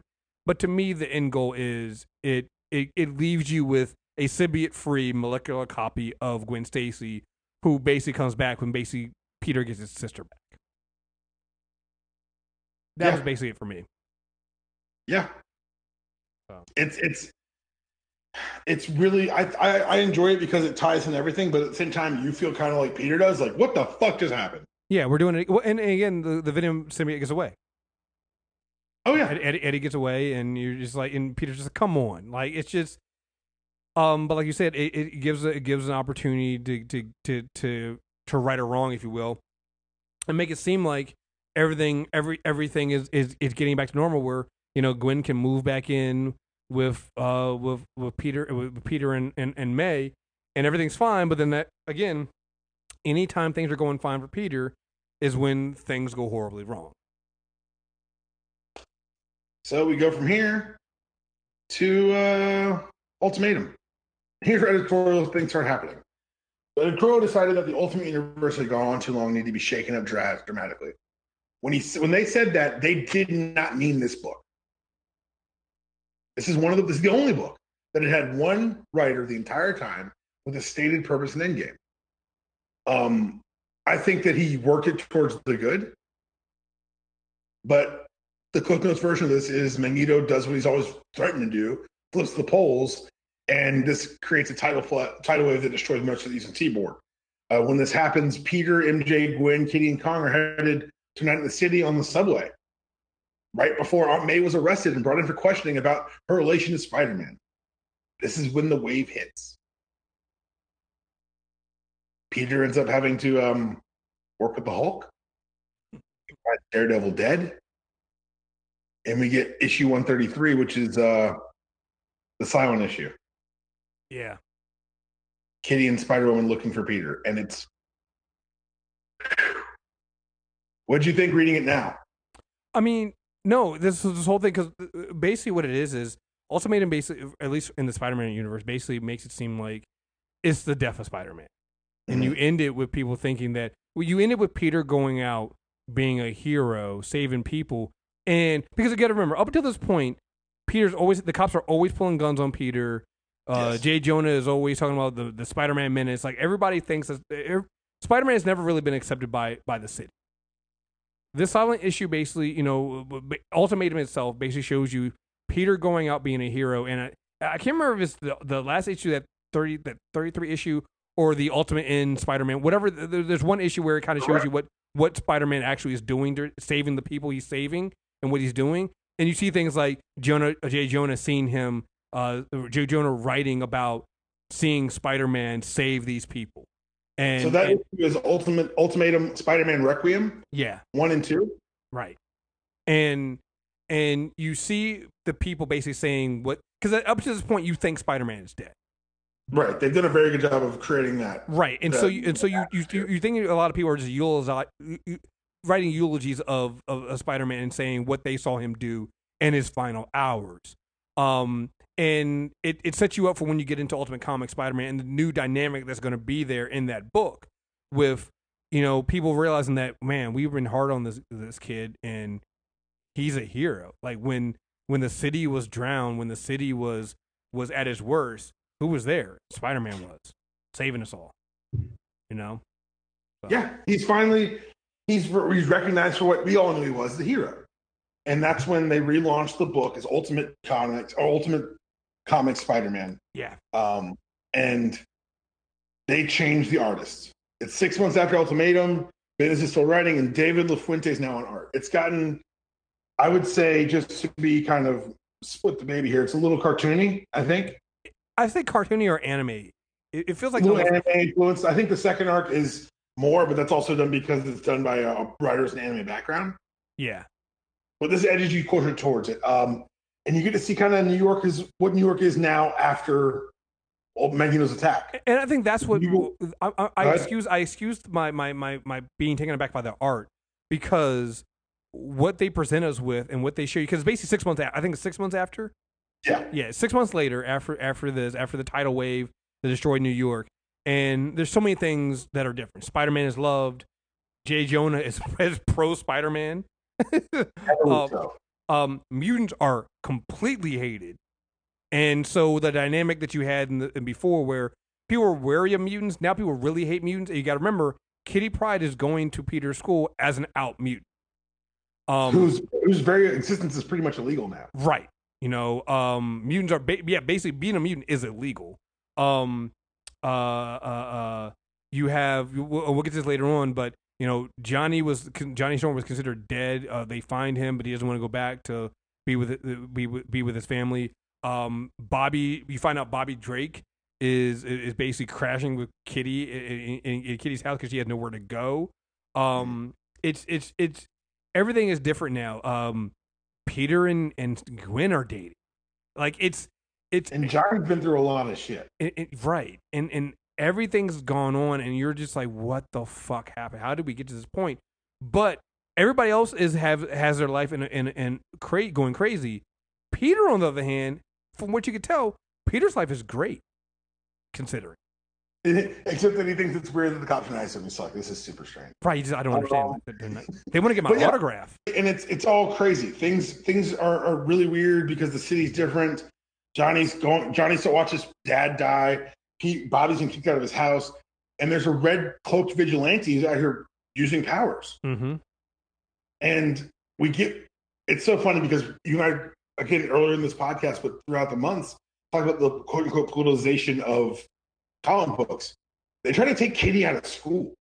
Yo, it's a whole big thing. Thing. it's such a big thing. Like Bendis didn't soft pedal. He's not like they're both sides. No, no. He's painting one side as fascist stormtroopers, and the other side is literally children. Well, what happens is, uh, because everybody knows Kitty's a mutant, she's now no longer a superstar. She's now hated, and so she's sitting by herself in the cafeteria, and the kids throw throw things at her. So she phases so that you know she stays phased so that when they throw things at her, that it goes through her. And the principal comes in and basically says, "I'm gonna kick you out of school because I told you not to use. You can't use your powers." She's like, "So I should let them hit me with stuff?" Doesn't make any sense. And then I don't know what it is, but later on they come. I don't even think she does anything. Uh, No. Federal agents come in and they try to take her out of school. They literally try to remove her from school, and Kong like you know. you know, 'cause, uh, so at, at this point, Kong and her had been dating. They had broken up, but he still loves her. At this point, he uh, he fights the federal agents. Um, Kitty and him go on the run. Like it's a whole big thing, and and and Kitty, you know, um, like loses it. She goes on a Magneto's right kick because she's like, you know, they hate me just because I I just go into school. I'm not doing anything. Um, May Parker on the hand has um you know is is is is kind of sticking trying to stick up for her own kids because you know she's taking in Bobby, she's taking in uh, Johnny Storm, she has Peter, she has Gwen. She's taking in all these kids and put them in the school, and it's kind of like you know. It, it, it, it's it's so funny to me because at one point you get I, I'm not going to read the whole thing, but you get the thing, thing from the principal basically put when he puts in his resignation, he has the, the, the parents there and they're all he just yells at him. He's like, "You stop it! Like I did what I was supposed to do. Like these federal agents, unbeknownst to me, came in here and tried to remove one of our students who did nothing wrong, was just being a student, and you guys are over here basically backing them. Shame on all of you. Shame on shame on all of us. You know this is our fault. Like you said, this idea that comic books just got political is bullshit. They've always been this stuff. And if you're going to bring mutants and things like that into the into this world, you have to have that there. So And it's interesting because it ties into this is kind of the launching point for a lot of this I call Ultimate 2.0 books. Because Kitty goes on to start on the Ultimate X book, and that story Mutants is told there. And um, Spider Man kind of kicks off here because Mysterio, who we never get any in canon, in universe answers for until Spider Man, yeah, shows up. Kingpin uses all the hysteria to, to wipe his own credit, wipe his own uh, slate clean, and Mysterio kick, kills him and throws him out of a window. yeah. I'm like, wait, did we did they just kill Kingpin? Yeah. it felt like it, right? Yeah. So um, after that, we get let's see. This one is oh the Rick Jones issue. That makes sense. Yeah, Rick, you know, becomes Nova in his own. And I love that because you know May call you know family meeting. What we do those? We, we never We do those. no, we've never done those before. What is this? He's like, you guys gotta go. You guys gotta go suit up. and You gotta go talk to him. What?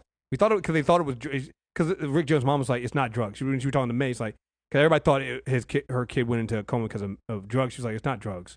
It's like I think it's because he's a mutant. And but you can't tell anybody that. But just tell them it's not drugs.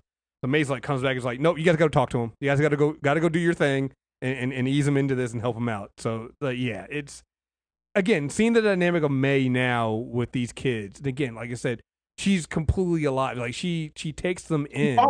She's Bosley. Yeah, yeah. And and what's more is that you get to see how she actually got his powers, which is via the same way Johnny and, and uh, the Fantastic Four had seen Project Pegasus and seen the Watcher, and this is kind of seeding what would end Ultimate Ultimate uh, Universe 2.0 with Galactus, mm-hmm. and that's where Nova comes from. Nova comes in, and then we get the bombshells. They show up again, uh, the mother and daughter crime team, and uh, We saw them earlier in the run, and then the chameleons show up. And they planned to kidnap Jameson and hold him for ransom and use his access. But they accidentally get Peter too. And we get to watch how a shapeshifter could quite easily destroy Peter's life in Yeah. like two days. Yeah, they do. But at the same time, you also see that Jay Jonah was like, because this is how Jay Jonah finds out that Peter Parker is Spider Man. Because he gets kidnapped. He's like, wait a minute, why are you here? It's like, what's going on? He's like, oh, wait, you're Spider Man. That's what this is. And Jay Jonah, when when so all that when so what happens is the chameleon go out there and they rob a bank. They rob rob banks as Spider Man, right? As Peter Parker and as Spider Man. And uh, when Jay Jonah's in the hospital and they come uh, and Ben Ehr- Urich comes in, they're like, it's like we got to write this down. It's like I knew who Spider Man is. That wasn't Spider Man. Spider Man was with me. He's like, wait, you know who he is? Yeah, but that's not the story. We're gonna tell what really happened in that clear Spider Man's name. And it was just, it was so jarring to me because it's like Jay Jonah is going to clear Spider Man's name. But it's kind of like almost feels like that's how how Jonah would approach it. Like if Jonah ever actually found out. Like, know, that's what yes, rang untrue for me about Civil War was that uh, all he took was Parker's been lying to him. That's not how Peter. That's not how Jonah, the Jonah I've been reading would react. exactly. And This I- is how he react. He's like this amazing man. He's like because he like, and that's what I think is so interesting here is that more than his vitriol for Spider-Man, he knows Peter. yeah, He's gonna yell that by his aunt. Like Yeah. he knows this kid. He was. He sees it. We saw him on the suit before he finds out when he gives Peter his job back during the Kingpin fiasco. Mhm. He recognizes himself in this kid, and I think that, um, and we're going to talk about kind of the, one of the themes about this whole series is different father figures. He sees himself as that to Peter, and he takes the responsibility real. The next issue is after 15, after uh, Gwen leaves the house because she figures out that she tricked Peter into being her boyfriend. Mhm. That Jonas and Jonah won't tell anyone about Peter's powers or who he is. They find out that May left, or excuse me, Gwen left. yeah, And then 150 comes around and Peter beats the ringer and gets booed by a bunch of civilians because of what the chameleon had done. They raised the 14 issues of goodwill before then. Mhm. And that's where at the Triskelion, Carol talks to Steve Rogers, Tony Stark, and Thor. They talk about, they each give their opinions on the kid. Steve says he should be trained to be better. Spider, uh, excuse me, Tony says he should be trained to be better. Steve says he should be stopped from what he's doing. And Thor's like, you should give him a party. He's fucking great. right. Thor loves his ass. I love that. yeah, Thor, Thor loves him. Tony's like, yo, this kid is smart. Like, I love how like he calls out Carol. He's like, he's like, yo, this, this kid knows this technology. What, what like what's in this technology and stuff like that, how to use it. He's like, you don't even know this. He's like, yeah, I, I don't even know how to do this. Like, yeah, you actually should because you're like top cop of all of Well, us. So the. It's like that's the point. Right. Me and three other people who have PhDs know what this is, and he does too. he's 15. Like, like, we should hire him or do something. We should. He's like, you're right. He may need training. We should do it. well, I love and I, yeah. Rogers is like, fuck this kid. And I love the, all the subsequent interviews when he has to go and train him. It- It's Tony goes first. Tony shows up at the house in his suit. Hey, I'm here to see Peter Parker. I'm here to see Peter's like May's like not here. Don't you you do not do this here. what are you doing? like this is ridiculous. And then when the issue ends. The issue ends with Carol Danvers and Aunt May deciding that Peter's going to get superhero training. yes yes. Um and, and then like it- when, it's Tony's turn and, and Tony and him were talking, he's like, "I'm only here because my girlfriend." Here. And Peter's like, "Wait a minute, your girlfriend's Carol Danvers?" He's like, "That I'm only 15, but I know that is not a good idea." well, I liked it when, when Tony showed up because they, they ended up fighting, um, dealing with Mysterio and Black Cat and dealing with the Zodiac key. Mm-hmm. and you get to see like Stark being like, uh, "This is actually a real problem," and you figure out that Mysterio's not real, Yeah. which is interesting, and Mhm. it plays off in, in Spider Man. But I, I like I like the 151, 154 because it's it's LaFuente and Pichelli, who I think are both.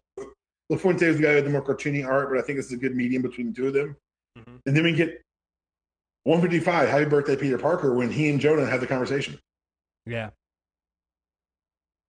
um, he tells him, you know, like you were talking about, all the things that he gets his job back, college tuition, coming as he pleases, but we get first dibs at all stories. Right. Which Which, of course, it's, seems that, that, that's, It's that's yeah, Jonah. it seems fair. Like I, I sitting here talking about it, does not. It seems like as we list out the things that Jonah's like, I'll do anything. That does seem kind of fair. Um, he makes up with MJ. They get back together. This is after Gwen and moved back in, and uh, Tony Stark gives him new web shooters, and then they kill his ass. Right. It's just like you get you you give all this stuff, and again, like I said, every after every moment of joy for Peter, you, he gets some tragedy, but it's the it's the culmination of Peter's story with the death of, of Spider Man. I mean, this whole entire run is uh, the back end of his run is called the death of Spider Man, maybe yeah, but like Well, it's it's it's the last the the run the, the actual issues are 156, they're 160, and they bring back Mark Bagley for it. Which what a great fucking decision. yeah, you you got to. You got to. You got to. And um it's once again Norman breaking out of you know out of prison, gathering this time he basically gathers up a lot of the same beats. yeah. Uh gathers up uh Sandman, Electro, Vulture, Kraven, uh and and and Otto and they break out and um Otto's the only one that doesn't end up in the last fight because Otto's like, I'm not doing this. You're going after Parker again, and I'm I'm done. I'm done doing this. I'm not going. I'm not going down that road again. And him and and and and uh, Norman have a fight out, and Goblin They- wins. They don't have a fight. Yeah, well, you're right. Norman throttles Otto. Yeah, yeah, And I think that that's a very good, like for me, that was like the, oh shit, they just got real. Yeah. Like not they killed Otto, but like they didn't make it competitive. Not at Norman beat the dog shit out of Yeah. Um, and so uh, Peter, knowing that Norman's out, knowing he's gonna get, gets his and tells you know everybody, yo, you got to go. You got to May get Gwen. You get out of the house. You leave. Get out of her. He tells uh, MJ the same thing. Uh, now he's on his way to go and take care of them, but at the same time, there's a big thing going on with the Ultimates. a little Civil War type Yeah. thing going on. So, so I mentioned that the Ultimate Comic Spider-Man was kind of the jumping off point for a lot of the Ultimate Ultimate Universe 2.0. So part of it is in the training work where the Ultimate fighting the Avengers. And we should at some point I'll do like a at some point I'm gonna sit down and do like the mini character corners that we talked about and do one for the three ways of the Ultimate Universe because there's good stories in there like we talked about with some of the uh um uh, who wrote who wrote Secret Wars? Why am I blanking? Um, um, Hickman. Yeah, there's some Hickman stuff in there that, that gets seeded in his run, and same with the Ultimate uh, trilogy stuff that we'll talk. We didn't mention here, but this is it. This is um, you're right. This is the backdrop of Ultimate versus Avengers, and I think it's interesting that they allow p- this book to tie into that because it shows to me more than anything this is the tentpole book of the universe Oh, absolutely. And, because and- their event series that's taking over like a mini series is a footnote in this one. Yeah. And and it's important because so it's Captain America's turn to train Peter, and he hmm. has Peter meet him at a cemetery, and he's having this talk with Peter, and it plays so much into the how this stuff goes. It's so timely to with this conversation and how it gets cut off at, and then what ends up happening to Peter afterwards. Life and death. I don't think you've considered it a real way. If you have, if you have, I see no evidence of it. You need to know soldiers like us, uh, see, soldiers like you have faced life and death before uh, for this country since before there was a country. And I know you may not see yourself as a soldier, but you are. You wear a uniform and you fight. But this, and this drives me insane, you don't fight smart and you don't fight like your life depends on it. You don't fight like the lives of others depend on it. You act like a teenager who doesn't think that his day will ever come. And that, I'm sorry, makes you a fool. Now, this next part you're not going to like to hear, but uh, you're not going to be happy to hear. Um, Carol Danvers, Car- Carol Danvers came to the Ultimates and asked us what we should do, what we thought of, what we thought, and, and what we what we thought she should do with you. Iron Man and Thor gave you a thumbs up. I did not. I said you should be benched. I was outvoted. So that's why we are here to teach you because there's two ways to run into uh, to train you. There are two ways to run into a burning building. Two ways to fight a maniac who won't lay down. Two ways. One is smart and courageous, and one is immature and foolish. Because we're all going to end up here eventually. And it's your responsibility to make sure. And listen, this is the important thing I have to tell you. No matter what you, and that's when he gets cut off because he gets a call about what's happening with the Ultimates and the Avengers. And so he never finishes the conversation. And that's important because so right after this, you know, again, Peter's having to deal with is going to deal with Norman and and and and the it's kind of a broke down uh, Sinister Six because they killed one of them, so I guess it's a Sinister Five. Um, but on his way, he spots what's happening with you know Captain America confronting uh, Nick Fury, and he sees the Punisher with Captain America in his sights. He takes a bullet for Captain America. He takes a bullet for Captain America, so he's bleeding out, and that is the condition he's in when he faces off against these five, the, the, these the four other criminals and an enraged and empowered Norman Osborn. And so it just it's a good way of, of setting up that end fight where he's talking to Captain America and getting this this, this getting getting getting read the right the riot act about not being serious and then seeing what Peter actually fucking does to put make sure everybody is safe but himself. Yeah. So he's got this bullet in his stomach. He's got his family out of there. The others and the and, and, and Vulture and the others have, have raided Tinkerer's shop to get their wep- their weapons back. And after the villains take care of Johnny and Bobby, who they didn't expect to be there, Spider-Man shows up with a no mask and a webbed over stomach. Basically, like, let's fucking do this. And all of Forest Hills cleans, surround the area with cell phone uh, cameras, calling cops. They watch a kid fight to save them all. He's losing too. He's losing early. Like, that's something that I didn't remember when I was rereading it. That he loses. He's losing to the Vulture, Sandman, and Electro. Oh, and then yeah, May yeah, shoots yeah. Electro in the fucking chest. Yeah, well, well, he did again. It goes back to this idea of he's not alone anymore, right? So mm-hmm. because May and and and and and MJ and all these people know who he is, you bring this back together. That yeah, you know what? The they they do stop Bobby and and and and and, and Johnny, but Bobby and Johnny be there help help you know turn the tide as well. You know, uh, MJ hits somebody. She hit, she hits Norman, I think, with a truck. Um, yep. May shoots, uh, like you said, shoots Electro and Vulture. Like, so if he did not have his friends there, so it goes back to that thing where the dying Peter Parker clone says he needs his friends. It pays off here because without them, he does not save. Peter does not die the hero saving, stopping these criminals. These criminals do not get stopped. And yes, he gives up his life here, but it could have been so much worse, worse if he didn't if he wasn't there he didn't do that. So yeah. It's okay. I did it. Don't you see? It's okay. I did it. I couldn't save him. Uncle Ben, I couldn't save him no matter what I did. But I saved you. I did it. I did. And Peter Parker dies on his front lawn, lawn um, at the hands of Norman Osborn. And everybody finally knows who Spider Man is and Peter Parker. And you, you you put this together with again, go back and listen to our Miles Morales thing. This whole this whole thing also plays into particularly early Miles Morales and you know Miles seeing Peter Peter die and how Peter died, and not just the people close to Peter who knew his life, but basically the entire city of New York who knows what Peter Parker did as Spider Man for them all. And um, like you said, it turned and it's such a great analogy it turns him into tim drake where everybody's like oh yeah not again. You're gonna get training. You're gonna learn how to do this shit. We're not gonna get another dead 15 year old superhero dead on our hands like this. Not on our hands exactly. And they have the um the issues after this ultimate fallout. You said what now? Where you explore the, the after this ultimate fallout where they kind of explore the repercussions of a dead peter parker. Yeah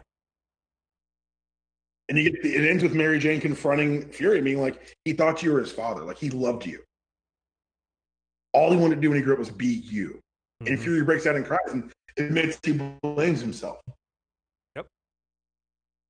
And I love the fact that we get Miles' first book out of here, and it's kind of yes, it's lampshaded by, of course, the death of Peter Parker and his new beloved status in, in New York, but he largely gets the ability to stand on his own too. Oh, absolutely. After the events of the Ultimate Galactus trilogy, they relaunched Miles' book called Miles Morales: The Ultimate Spider-Man. the end of the first issue, Peter Parker's alive. Um, it's not a a dream. Peter Parker broke into his house, his apartment, and he tries to figure out why. And Peter says, "Well, honestly, the last thing I have of my father's is those web shooters. Mm-hmm. So that's you know why I'm here, and and Miles can't believe it, and it's hard for any of us to really believe too because the death of Spider-Man was super poignant and super well done and super. It was an amazing payoff, and we find out Peter woke up in a lab mm-hmm. all alone because during after the um after the Galactus thing, they dissolved Shield. So up in a lab alone, worked his way back to New York. Found MJ revealed himself. And to see, make sure he wasn't a clone, they dug up his grave, which was empty. Um, Peter's back. He doesn't want anyone to know he's back. He says, I'm not ready to see my family. May and May and Gwen had gone to Europe to try to get over it. And he didn't want to torture Aunt May and Gwen with being back, so he snuck into Miles' apartment to steal his web shooters back. He was vague on the answers on why he told Miles why he's back, and then he ended up knocking out Miles because Miles had become friends with May and, and, and Gwen. May, he was like, we need to tell them the truth. They had talked him back into being in the suit. Mm-hmm. And Miles and Peter's like, I gotta leave. I'm out of here. But as he's about to leave, he sees a fight happening. He sees Miles fighting the Green Goblin. And he recognizes that Miles could die. So Peter came back in the red and blues. He saved Miles's life. He helps put down Norman again, swings away. Peter Hunt hit at Mary Jane's house, and uh, while he couldn't explain what happened, kind of how it happened, he said that I wanted to just you know take my web shooters and leave, but when Norman was back, he he had to help. Um, Norman returned again and killed J. Jonah Jameson. Um, it was crazy to me. I, I, I really, it's fitting that the whole series came back to Peter and, and Norman. Mm-hmm. During Norman's fight with Jameson, he admits that Oz means I can't die, right. which is why Peter's back. right. He gives the ID and the web shooter some Miles and says, I'm leaving forever. And then later on, they have a, a birthday party for Peter. I think that's before this. Before this, they had the birthday party for Peter, and that's when we find out that Ma- Mary knew he was alive the whole time.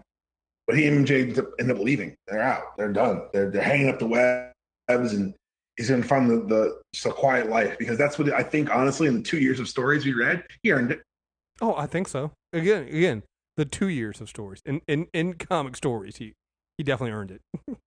Yeah. And I think it's really fitting that the last appearance of Ultimate Spider Man was uh, Spider Man 2, uh, issue 5. The Green Goblin's back again. And he goes as a member of the Ultimates and brings down Norman Osborn again before going to a welcome home party for Kong, who had just come back from the army. Hmm. And that's Spider Man, man. That's the ultimate Spider Man. That's the ultimate Peter Parker. I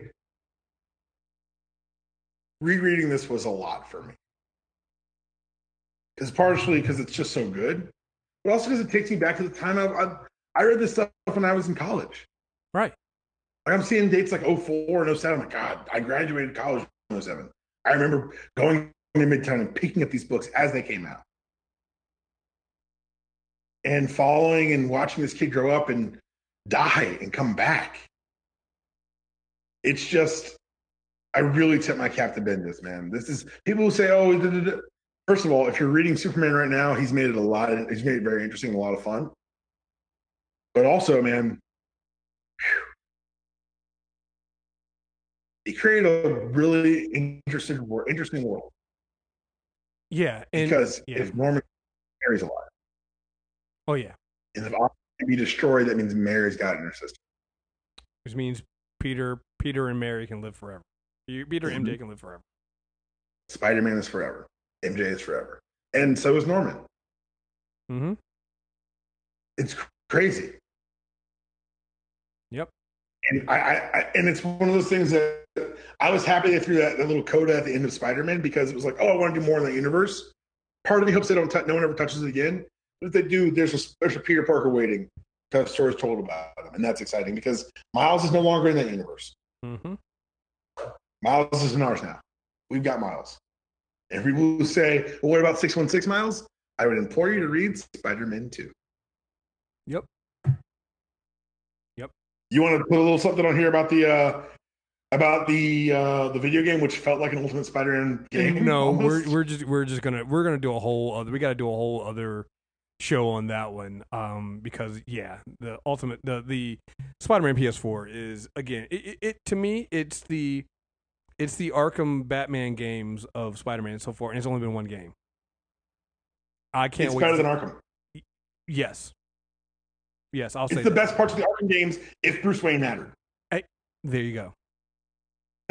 That's what I've been saying. People are like, Yeah. I don't get it, and they play it like I see it. Yeah, no, no, uh, absolutely, and I can't wait. I can't wait to see what more DLC they get or what they do going forward. Like, again, we'll talk when we get to the spoilers of that that that universe, but like the end, uh, like which is everything there is just mwah, perfect. I love it, love It's it. wonderful. So, um, well, there you guys have it, guys. Ultimate Spider-Man. I know this was another long one, but there was a lot of issues here. I mean, we did over 160 issues, you know, and some more stuff. So, we sped through a lot of it because I could have spent a lot of time talking about. oh no, particularly like the Clone Saga, levels on levels, and circles within circles, and wheels within wheels because Norman's crazy, but he's also fucking right. Like that's the craziest thing about all this is Norman ends up being right. Well, at one point when he comes when he comes back, the way he comes back and doesn't get touched by Furious, he goes basically goes on a on a on a press tour, basically saying Norman Os, I mean uh, Nick Fury hurt me. They they took away my civil liberties and and and they locked me up and they they experimented on me. Like he plays the victim on it. Like it's again, it's so good. Like you Which, to be fair, in that framing, that's exactly what Fury did. Which not, yeah, he's not wrong. I'm not saying Fury was wrong because Norman Osborn's a crazy person. Right, right, right, right. Yeah, right. You know, but even a clock, broken, a crazy clock is right twice a day.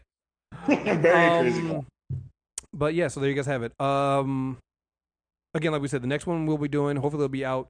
I don't. We're gonna record it way before this day, but it'll hopefully be out the Wednesday for Thanksgiving. It will be Doom Patrol, and then we got the two-parter on Aquaman. Um, again, make sure you just subscribe to us on uh on iTunes, Stitcher Radio, uh on Spotify, uh Character Corner. Make sure when you subscribe to us on, on, on Spotify, you spot uh, it's the right Character Corner because there should be there, there's two Character Corner feeds there. Uh, the, the the current one has all the episodes on it, which means you should have these two Spider-Man episodes on it. Um, and then you can also follow us on Instagram, character underscore uh, underscore uh corner on Instagram as well. So, um, folks, thank you guys very much for listening, and uh, stay tuned for the next episode. Next time, we're out of here. Peace.